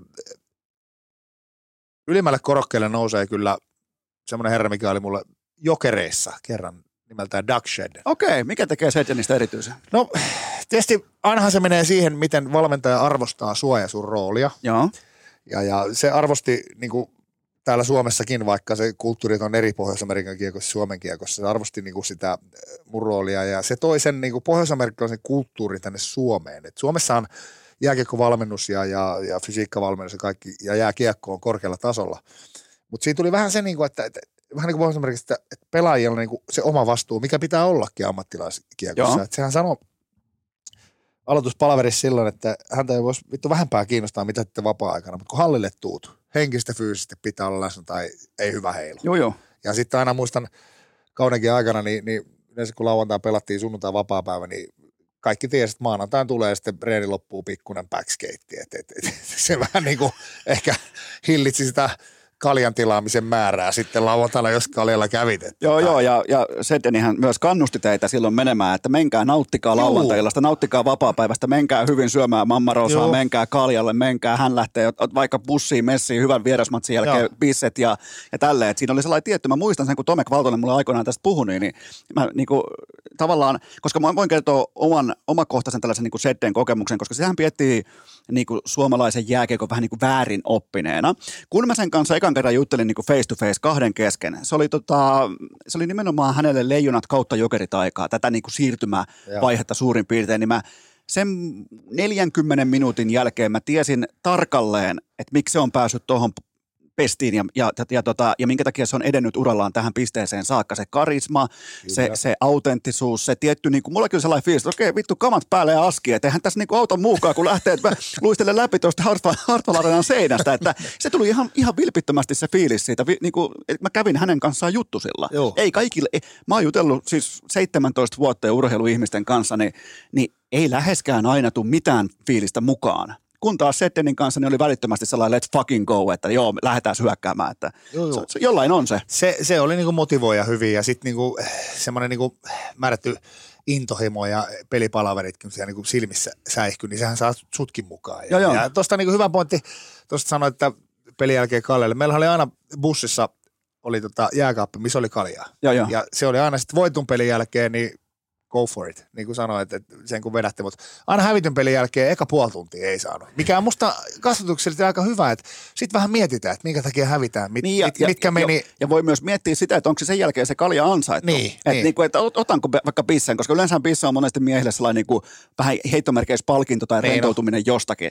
Niin siellä on hyvä, hyvä aika pohtia sitä, että onko mä ansainnut ton kylmän oluen tuolta. Kyllä, kyllä. Että kyllä, on, kyllä. on kyllä kaikki mielenkiintoista. Mä siis muistan tämän siitä, koska mä olin aikoinaan silloin urheilulehdessä, niin mulla oli sovittu Tomek Valtosen kanssa tällä sunnuntainen ennen playoffeja, ää, oliko jopa ennen finaaleita, joo, Jokerit taisi mennä aika nopeastikin finaaleista tai välieristä jatkoja. SM Liigan finaalit odottaa, niin mulla oli sunnuntai-aamuna Tomek Valtonen sovittu vaikka kello 12, niin se lähettää mulle viesti joskus 11, että vittu Setten pakotti meidän työhön, että nyt ei, nyt ei. Ja sehän kaikki oli mulle totta kai, kun voisi kuvitella silloin siihen aikaan, itsekin vielä nuorena vähän niin kuin medialalla, niin voisi kuvitella, että niin kuin suusäkkiä myöten painetaan, että nyt kaikki fokus finaaleihin. Niin Setten oli sanonut, että kaikki lähtee Apolloon, kaikki lähtee niin kuin Mammarosan kautta yöhön, että tämä porukka lähtee nyt työhön. Joo, ja tuossa on, on se, että joku saattaa ajatella, että ei vittu, mitä alkoholisteja ne on. Ei, ei. Just nimenomaan joukkue menee. Sehän tiivistää joukkuetta yhdessä. Käyt kaljalla, jerryttelet niitä asioita.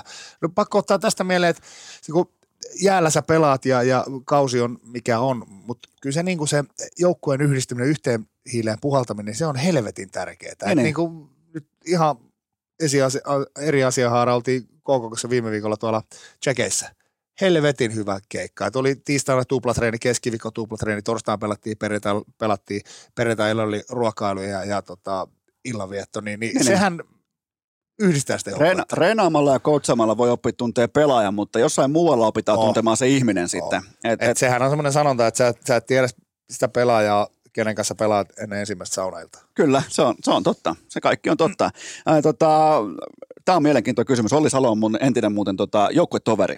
Niin, niin, tota, Heinolas? Joo, kyllä, joo, Heinolan kiekossa. Sillä vaan pahasti meni silloin olkapää, sillä jäi vähän niin kuin tämä Heinolan kiekon legendaarinen Mestikseen nousukausi jäi vähän kesken, mutta tota, ootko myös tarvittaessa 155 senttisen Salon gooni?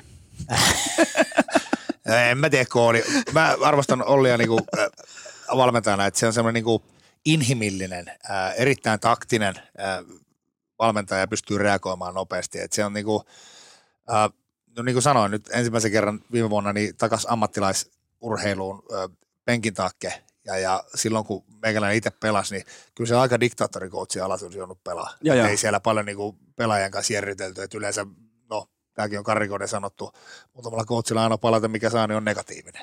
Mutta mut, niinku, nykypäivänä niinku kiva nähdä Ollista, että kun keskustellaan tosi paljon pelaajien kanssa ja, ja, ja kysellään niiden mielipiteitä, että se ei ole ainoastaan se, mitä coachi sanoo, vaan myös niinku, ottaa pelaajat Joo, kuulostaa siis ihan normaalilta työkulttuurilta, joo, että joo. puhutaan niistä asioista, asioista, jotka on niinku nyt meillä haasteena tässä, että ei yhtäkkiä vaan joku äijä tai nainen hyppää koppiin sisään ja huutamaan Sano. vitusti, että nyt tehdään tästä lähtien näin. Todennäköisesti ne pelaajat ei tee niin. Et, ja, ja faktahan se on, on muuttunut. Joo, ja joo, nimenomaan muuttunut. Pehmeät arvot nostaa päätään joka, joka alueella elämässä. Ja, niin kuin tällaiset niin kuin fiksut, pitää oppia aistimaan huoneen lämpötila. Nimenomaan se, että kelle sä puhut mitenkin, missä yhteydessä, niin se vie sun aika pitkälle elämässä. Että kuka mm. sä oot, kuka se sun toinen taho, on, sun pitää tuntea pelaaja, näin poispäin. Kun monesti se oli sitäkin, että coachi coachas vaan ko- coachi vain coachas ja antoi sen paskan niskaa, paska valuu aina alaspäin ja selkeä lähti kotiin. Kyllä. Joten tota, tämä kaikki, ja mun mielestä Olli Salo on tässä, ja totta kai KK on tulokset myös puhuu puolestaan, mutta Olli Salo on tässä yksi näistä kirkkaimmista mielistä, jotka tietää, että siellä ollaan yhdessä hommissa. Ei ole niin kuin tavallaan mitään kaksikerroksista ajattelua, että coachit on tuolla jossain ylempänä ja pelaisto täällä alempana, vaan ne kaikki on samaa paskaa, ja ne vie niin kuin samaa kottikärryä eteenpäin. Se on yhteisö. Se Kyllä. on yhteisö. Se Kyllä. on coachit, huoltajat, treenerit, pelaajat, näin se menee. Yhdessä puhalletaan purje se, että vene kulkisi nopeammin. Ää, tota, annapas mulle, mainostetaan vähän KKta, niin anna mulle sellainen niin kuin vaikka yksi tai kaksi syytä sille, minkä takia ihmisten pitää nyt saapua katsomaan legendaariseen betoniin, niin minkä takia pitää tulla katsoa KKn pelaamista? No meillä on, oli viime vuonna, mutta tänä vuonna on, on, on raikas joukkue. Nyt on, nyt on hyökkäys äh, oveluutta, äh, pelaavuutta ja, ja edelleen sitä äh, työmoraalia unohtamatta, että työtelijäs ja iloinen joukkue. Työtelijäs ja iloinen joukkue, pelaavuutta. Kyllä. Mennään viimeisen segmenttiin, ja tämä on nyt mennään addiktioiden maailmaan, mennään unilääkkeisiin, mennään riippuvuuksiin. Tässä tavallaan niin nyt vastakkain istuu kaksi, kaksi addikti-ihmistä, niin tota, sä otit ensinnäkin todella rohkeasti ja ansiokkaasti viime joulukuussa Iltasanomissa ää, Sassa Huttusen haastattelussa esille tämän sun unilääkeaddiktion, joka on sua riivannut sieltä en edes tiedä kuinka kauan, mutta nyt ollaan kuitenkin tässä, ollaan molemmat aika kirkkaalla silmällä, niin käydään nimenomaan tätä läpi ihan rauhassa, että miten tämä pääsi sulla syntymään ja milloin sä ikään kuin huomasit, nyt kun sä oot jälkikä- jälkikäteen oot analysoinut sitä koko, sitä koko matkaa, niin milloin se sulla vähän niin kuin livahti sille pirulle se pikkusormi?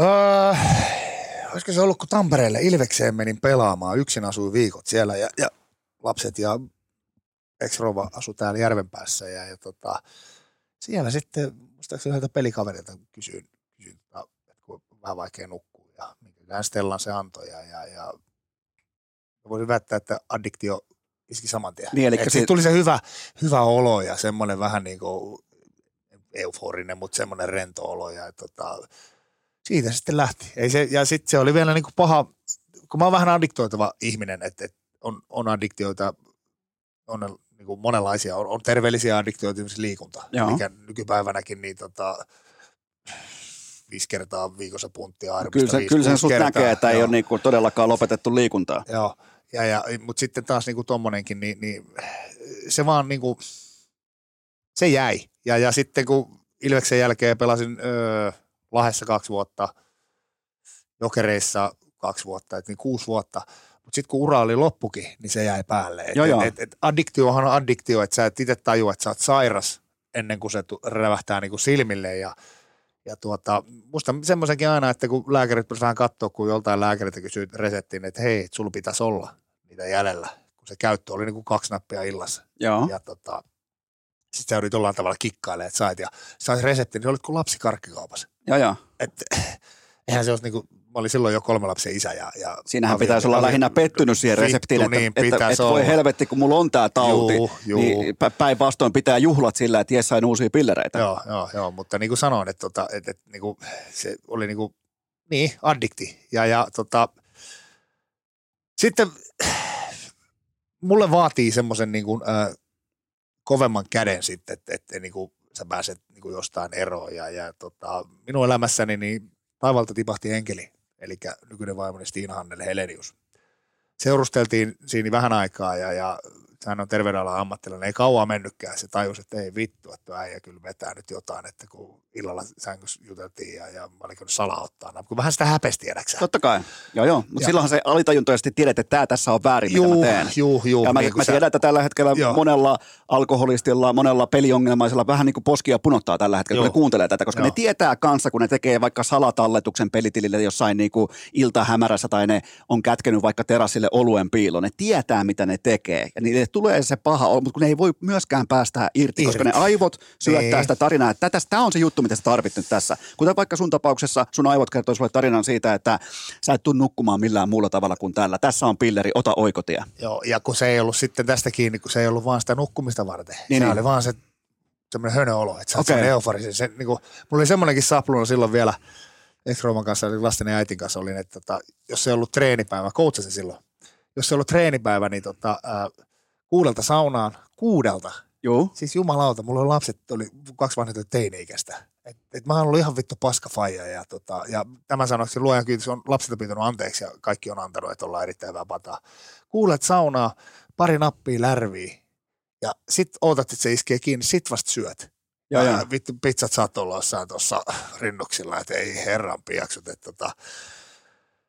No niin, palataan tuohon, että taivalta tippui enkeliä ja seurusteltiin ja, ja se sitten rupesi huomaamaan, että aika nopeastikin, että kun sängys juteltiin, niin tota yhtäkkiä äijä niin tipahtaa kesken lauseen. Ja sitten se kysyi, mitä sä vedät? Mä vähän yritit salailla. Mä tein, että uninappeja, että, tota, että kun vähän mukavaikeuksia nukkuu. niin Vittu sä pystyt nukkumaan ihan hyvin ilman niitä. Niin, niin. Ja se iski nyrkin pöytään. Et joko vedät nappeja yksin tai elät hänen kanssaan. Ja päätöshän ei ollut vaikea. Et, et kyllä tota, niinku, niin rakastunut oli ja ihastunut nykyiseen rouvaan, niin, niin tota, siinä vaiheessa niin tota, sen päätöksen tein.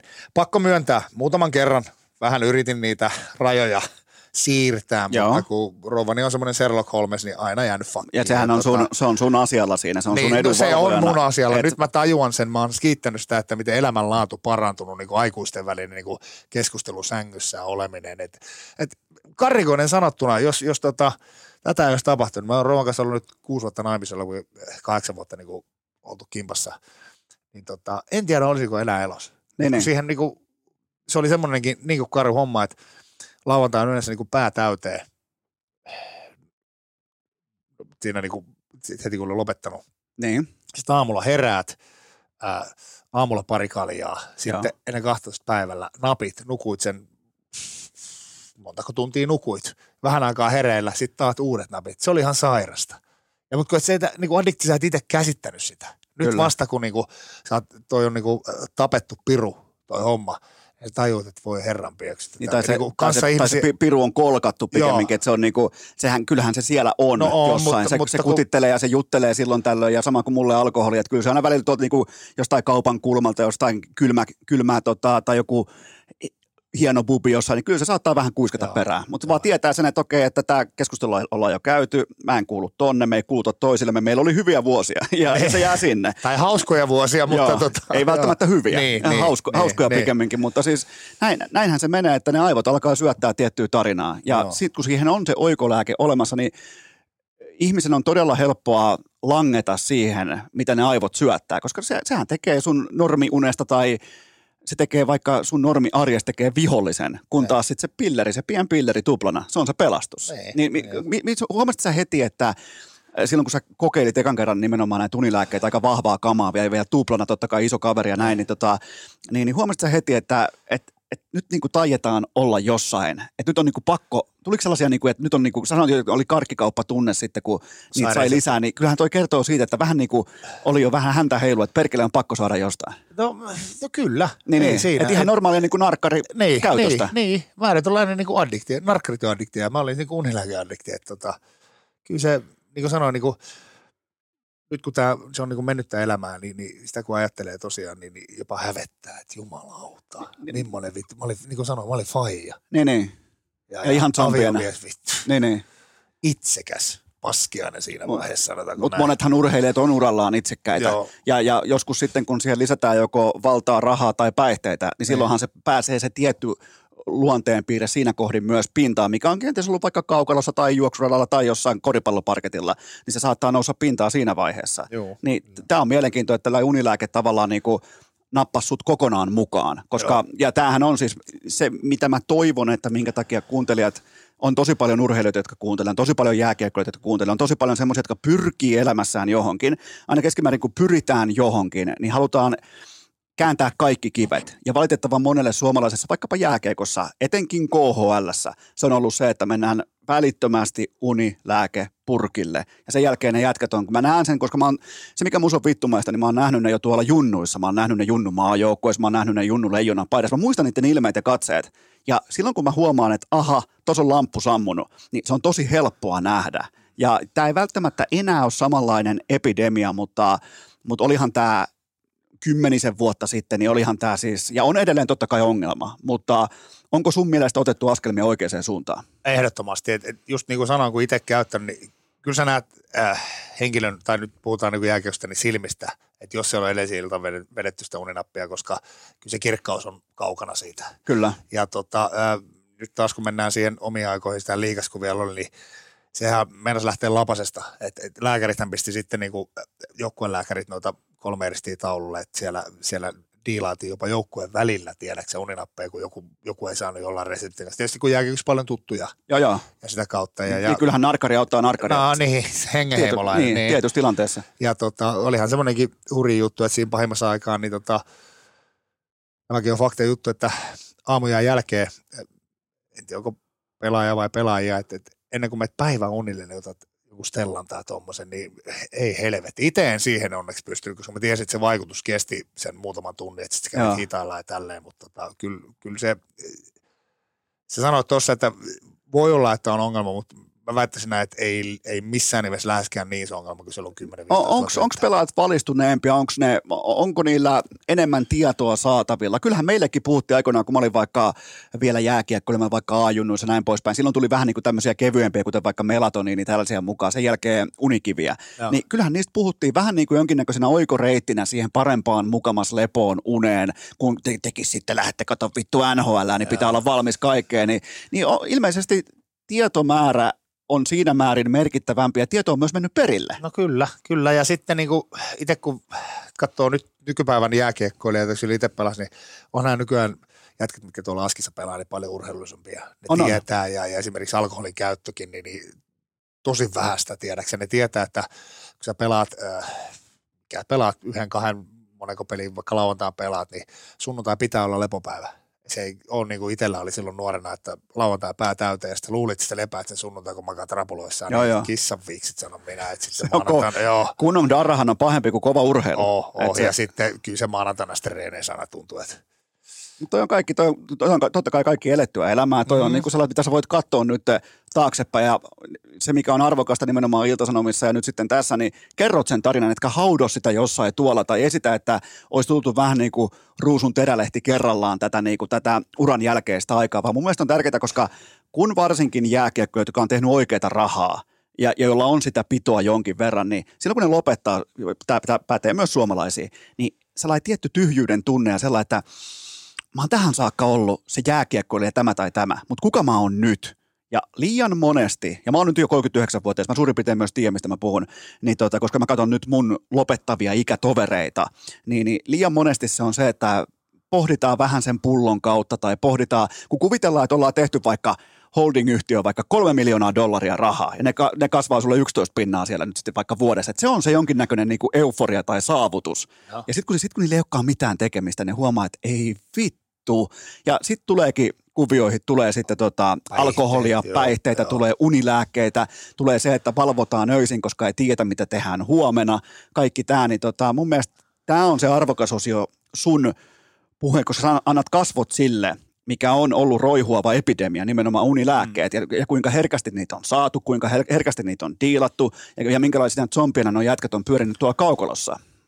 Tuossa on niin hyvä pointti, kun sanoit tuossa, että kun ennen ollut ammattiurheilija. Mä luin jonkun, joku artikkeli, tästä on, pelasin vielä silloin. Silloin joku psykologi tai joku teki, että just niin kuin ammattiuran, ei sitä jääkiekko tai mikä tahansa laji, niin kun ura loppuu, niin monella tulee se tyhjä olo, että mitä mä oon enää ihmisenä. Niin siinä sanottiin, että eihän se sun ura sua ihmisenä, tiedätkö niin kuin muuta mihinkään suuntaan. Se on sun historiaa, sä oot tehnyt sitä tehty, elämä jatkuu urheilun jälkeen. Tota, ja sitten myös toi pointti, että, että kun on arkirutiinit on mullekin tosi tärkeitä. Mähän puukkasin saman tien tiedäksi, kun mä lopetin uran, tiesin, että se tulee siihen, niin itteni töihin. Mä otin koulukäytäjäavustajana ja menin Joo. Järvenpäässä sitten, niin kun se oli se urheiluokkani niin aamujäitä niille. Kyllä. Et, et, tota, mä en päästänyt sitä siihen hommaan, että, että niin olisi niin seuraava päivä niin olisi halleluja, koska no olihan mulla lapset siihen, mitkä on erittäin tärkeitä, että ei se siihen välttämättä lähtenyt, mutta, mutta jos ei sulla ole sitä ää, ää, arkea ja sitä niin kuin vapaa-ajan, no vapaa-aikahan pitää olla, mutta semmoista niin kuin määrättyä rutiini, niin sitten se voi olla, että se meni joillain tuohon pulloon, mutta mä väittäisin edelleen, että nämä ehkä viimeisen kymmenenkään vuoden aikana, niin kyllä nämä on niin valistuneempia nämä nykyjääkeikkoille, että ei se lähde niillä niin, siihen. Niin. Se, että mä veikkaan, että tämä mentäisi jokin 30-40 vuoden takaa silloin, kun monet, monet lopetti, niin sitten sit oli ja, pullo ja sitten moni löytänyt itse haudasta. Ja, ja sitten vielä se, että nykypäivän jääkiekkoilijakin Suomessa, niin ainakin mun papereissa se osaa yhä paremmin jakaa sen, että okei se jääkiekkoille minä on tossa ja se siviili minä on tässä. Ja ne ei ole yksi ja sama asia, vaan se työarki on tuolla. Se on tuossa organisaatiossa, se on tuolla kaukalossa. Se on se tuote, mitä ihmiset fanittaa. Ei ne fanita tätä siviili minua täällä. Ja, ja No. sen asian sisäistäminen ja ymmärtäminen on tosi tärkeää, koska pitää kuitenkin vanhetessa pitää ymmärtää se, että kuka mä oikeasti oon. Että et, et mistä minä koostun. Sun oma identiteetti pitää Nimenomaan, olla. että, että jääkiekon mä nostan siitä syystä esimerkiksi, koska siinä liikkuu niin isot rahat Suomessakin ja suomalaispelaajille, NHL, KHL, Eurooppa, kaikki. Niin, tota, niin se on sellainen, mikä on mennyt helvetisti eteenpäin. Niin kuin tuossa totesitkin, että tuntuisi, että tietoisuus ja ymmärrys on kasvanut. Ja, ja eikä ainoastaan siis, vaan koko ajan, tämä on yksi mun suosikkiaiheesta nimittäin, tota, mä tota, tykkään tähän monestikin palata urheilukästissä aina, mutta tota, ni- ni- nimenomaan se, että, että tota, kun sä tuot tällaisia asioita esiin ja susta saattaa tuntua, että kehtaakohan ja voi vittu, että vähän pelottaa, niin silloin kun sua pelottaa, niin sä tiedät, että joku muu hyötyy siitä varmasti siitä sun tarinasta. Kyllä, kyllä. Kyllä, ja jos niin kuin sanoin, että on semmoinen niin kuin, olenko sitä ideologia, että elämä on oppimisprosessi hamaan hautaan asti. Kyllä, Et virheitä jokainen tekee. Pauli Hauniniemen sanoi, muutkin mokaa, mutta niistä pitää sitten oppia. mites, tota, mites tästä, me ollaan aika lailla maalissa, onko jotain, onko jotain terveisiä urheilukästin kuuntelijoille, onko jotain tiettyä pointtia, onko jotain loppukaneettia vielä mielessä? No ei kai tässä, niin kuin sanoin, haluan kiittää äijää, että pyysit mut tänne. Se on kiva avaa sitä omaa tarinaa ja, ja tota, sitä historiankirjoissa puhaltaa niitä, esimerkiksi uralta niitä tota, pölyjä pois ja, ja muistella sitä vanhaa hommaa. Ja, ja, ja tota, ehkä semmoinen niin kuuntelijoille, että eh, urheilija on urheilija. Oli sitten jääkiekkoilija kaukalossa, hiihtäjä ladulla, koripalloilija parketilla, niin jokaisella on kuitenkin se tarina. Ja, Kyllä. ja, ja kolikolla toinen puoli, että niin kuin sä sanoit, että on urheilija, ihminen ja sitten on se siviili-ihminen. Kyllä, Et tota, et, et, et, vaikka NHL, puhutaan nyt jääkiekosta Taruhotossa, ää, jääkiekkoille Valhallassa, niin, niin ihmisiä ne on ne, nekin kaikki. On, on, Jokaisella kaikki on. on ne omat niin kuin, vastoinkäymiset ja haasteensa. Erittäin inhimillinenkin jopa Niin. työympäristö ja sinne kun heitetään sitä kaikista kovinta polttoainetta, eli vitusti rahaa, niin. Niin. kyllä siellä alkaa silloin Tulee, tapahtumaan ja, kyllä. ja, ja, jos joku kuuntelijat pohtii, niin kuin, mä tykkään myös tehdä pikku yhteenvedon, niin, niin mä joskus tapaan sanoa tällä tavalla, että varsinkin nuorille kuuntelijoille, että, että äl, älkää pelätkö sitä aamua, kun te tavallaan ette välttämättä saavuttaneetkaan niitä rikkauksia, vaan pelätkää sitä aamua, kun teillä ei mitään tekemistä. Kun te ette ole aamulla motivoituneita lähtemään tekemään asiaa X, niin silloin teillä on ongelma. Teillä ei välttämättä ole ongelmaa, kun kaikkihan puhuu, että nyt tehdään näin ja näin paljon rahaa. Paskan marjat, se, huo, se herääminen motivoituneena seuraavaan päivään laadukkaasti levätyn yön jälkeen, niin se on se lottovoitto, se on se pankkitili, se on se henkinen pääoma, minkä sä voit saavuttaa. Ja kaikki muut on bonuksia sen päälle, niin se on tavallaan niin kuin mun elämän oppi, jonka mä oon kantapään kautta itsekin oppinut. Joo, ja sitten myös toi, että tietysti Marty Dollar, dollar rules the world, laskun pitää maksaa, mutta tiedä aina, mitkä sulla on elämässä tärkeitä. Perhe, ystävät, niitä ei rahalla saa. Kyllä, tämä pitää tismalleen paikkansa. Ja nyt me muuten laitetaan tämä homma pakettiin. Kiitoksia tästä upeasta vierailusta, Sami Helenius. Kiitos, ja niin kuin edelleen sanoin, niin ilo täysin minun puolellani. Ja kaikille kuuntelijoille loppukaneet että ihan normaalisti muutaman päivän kuluttua jatkuu.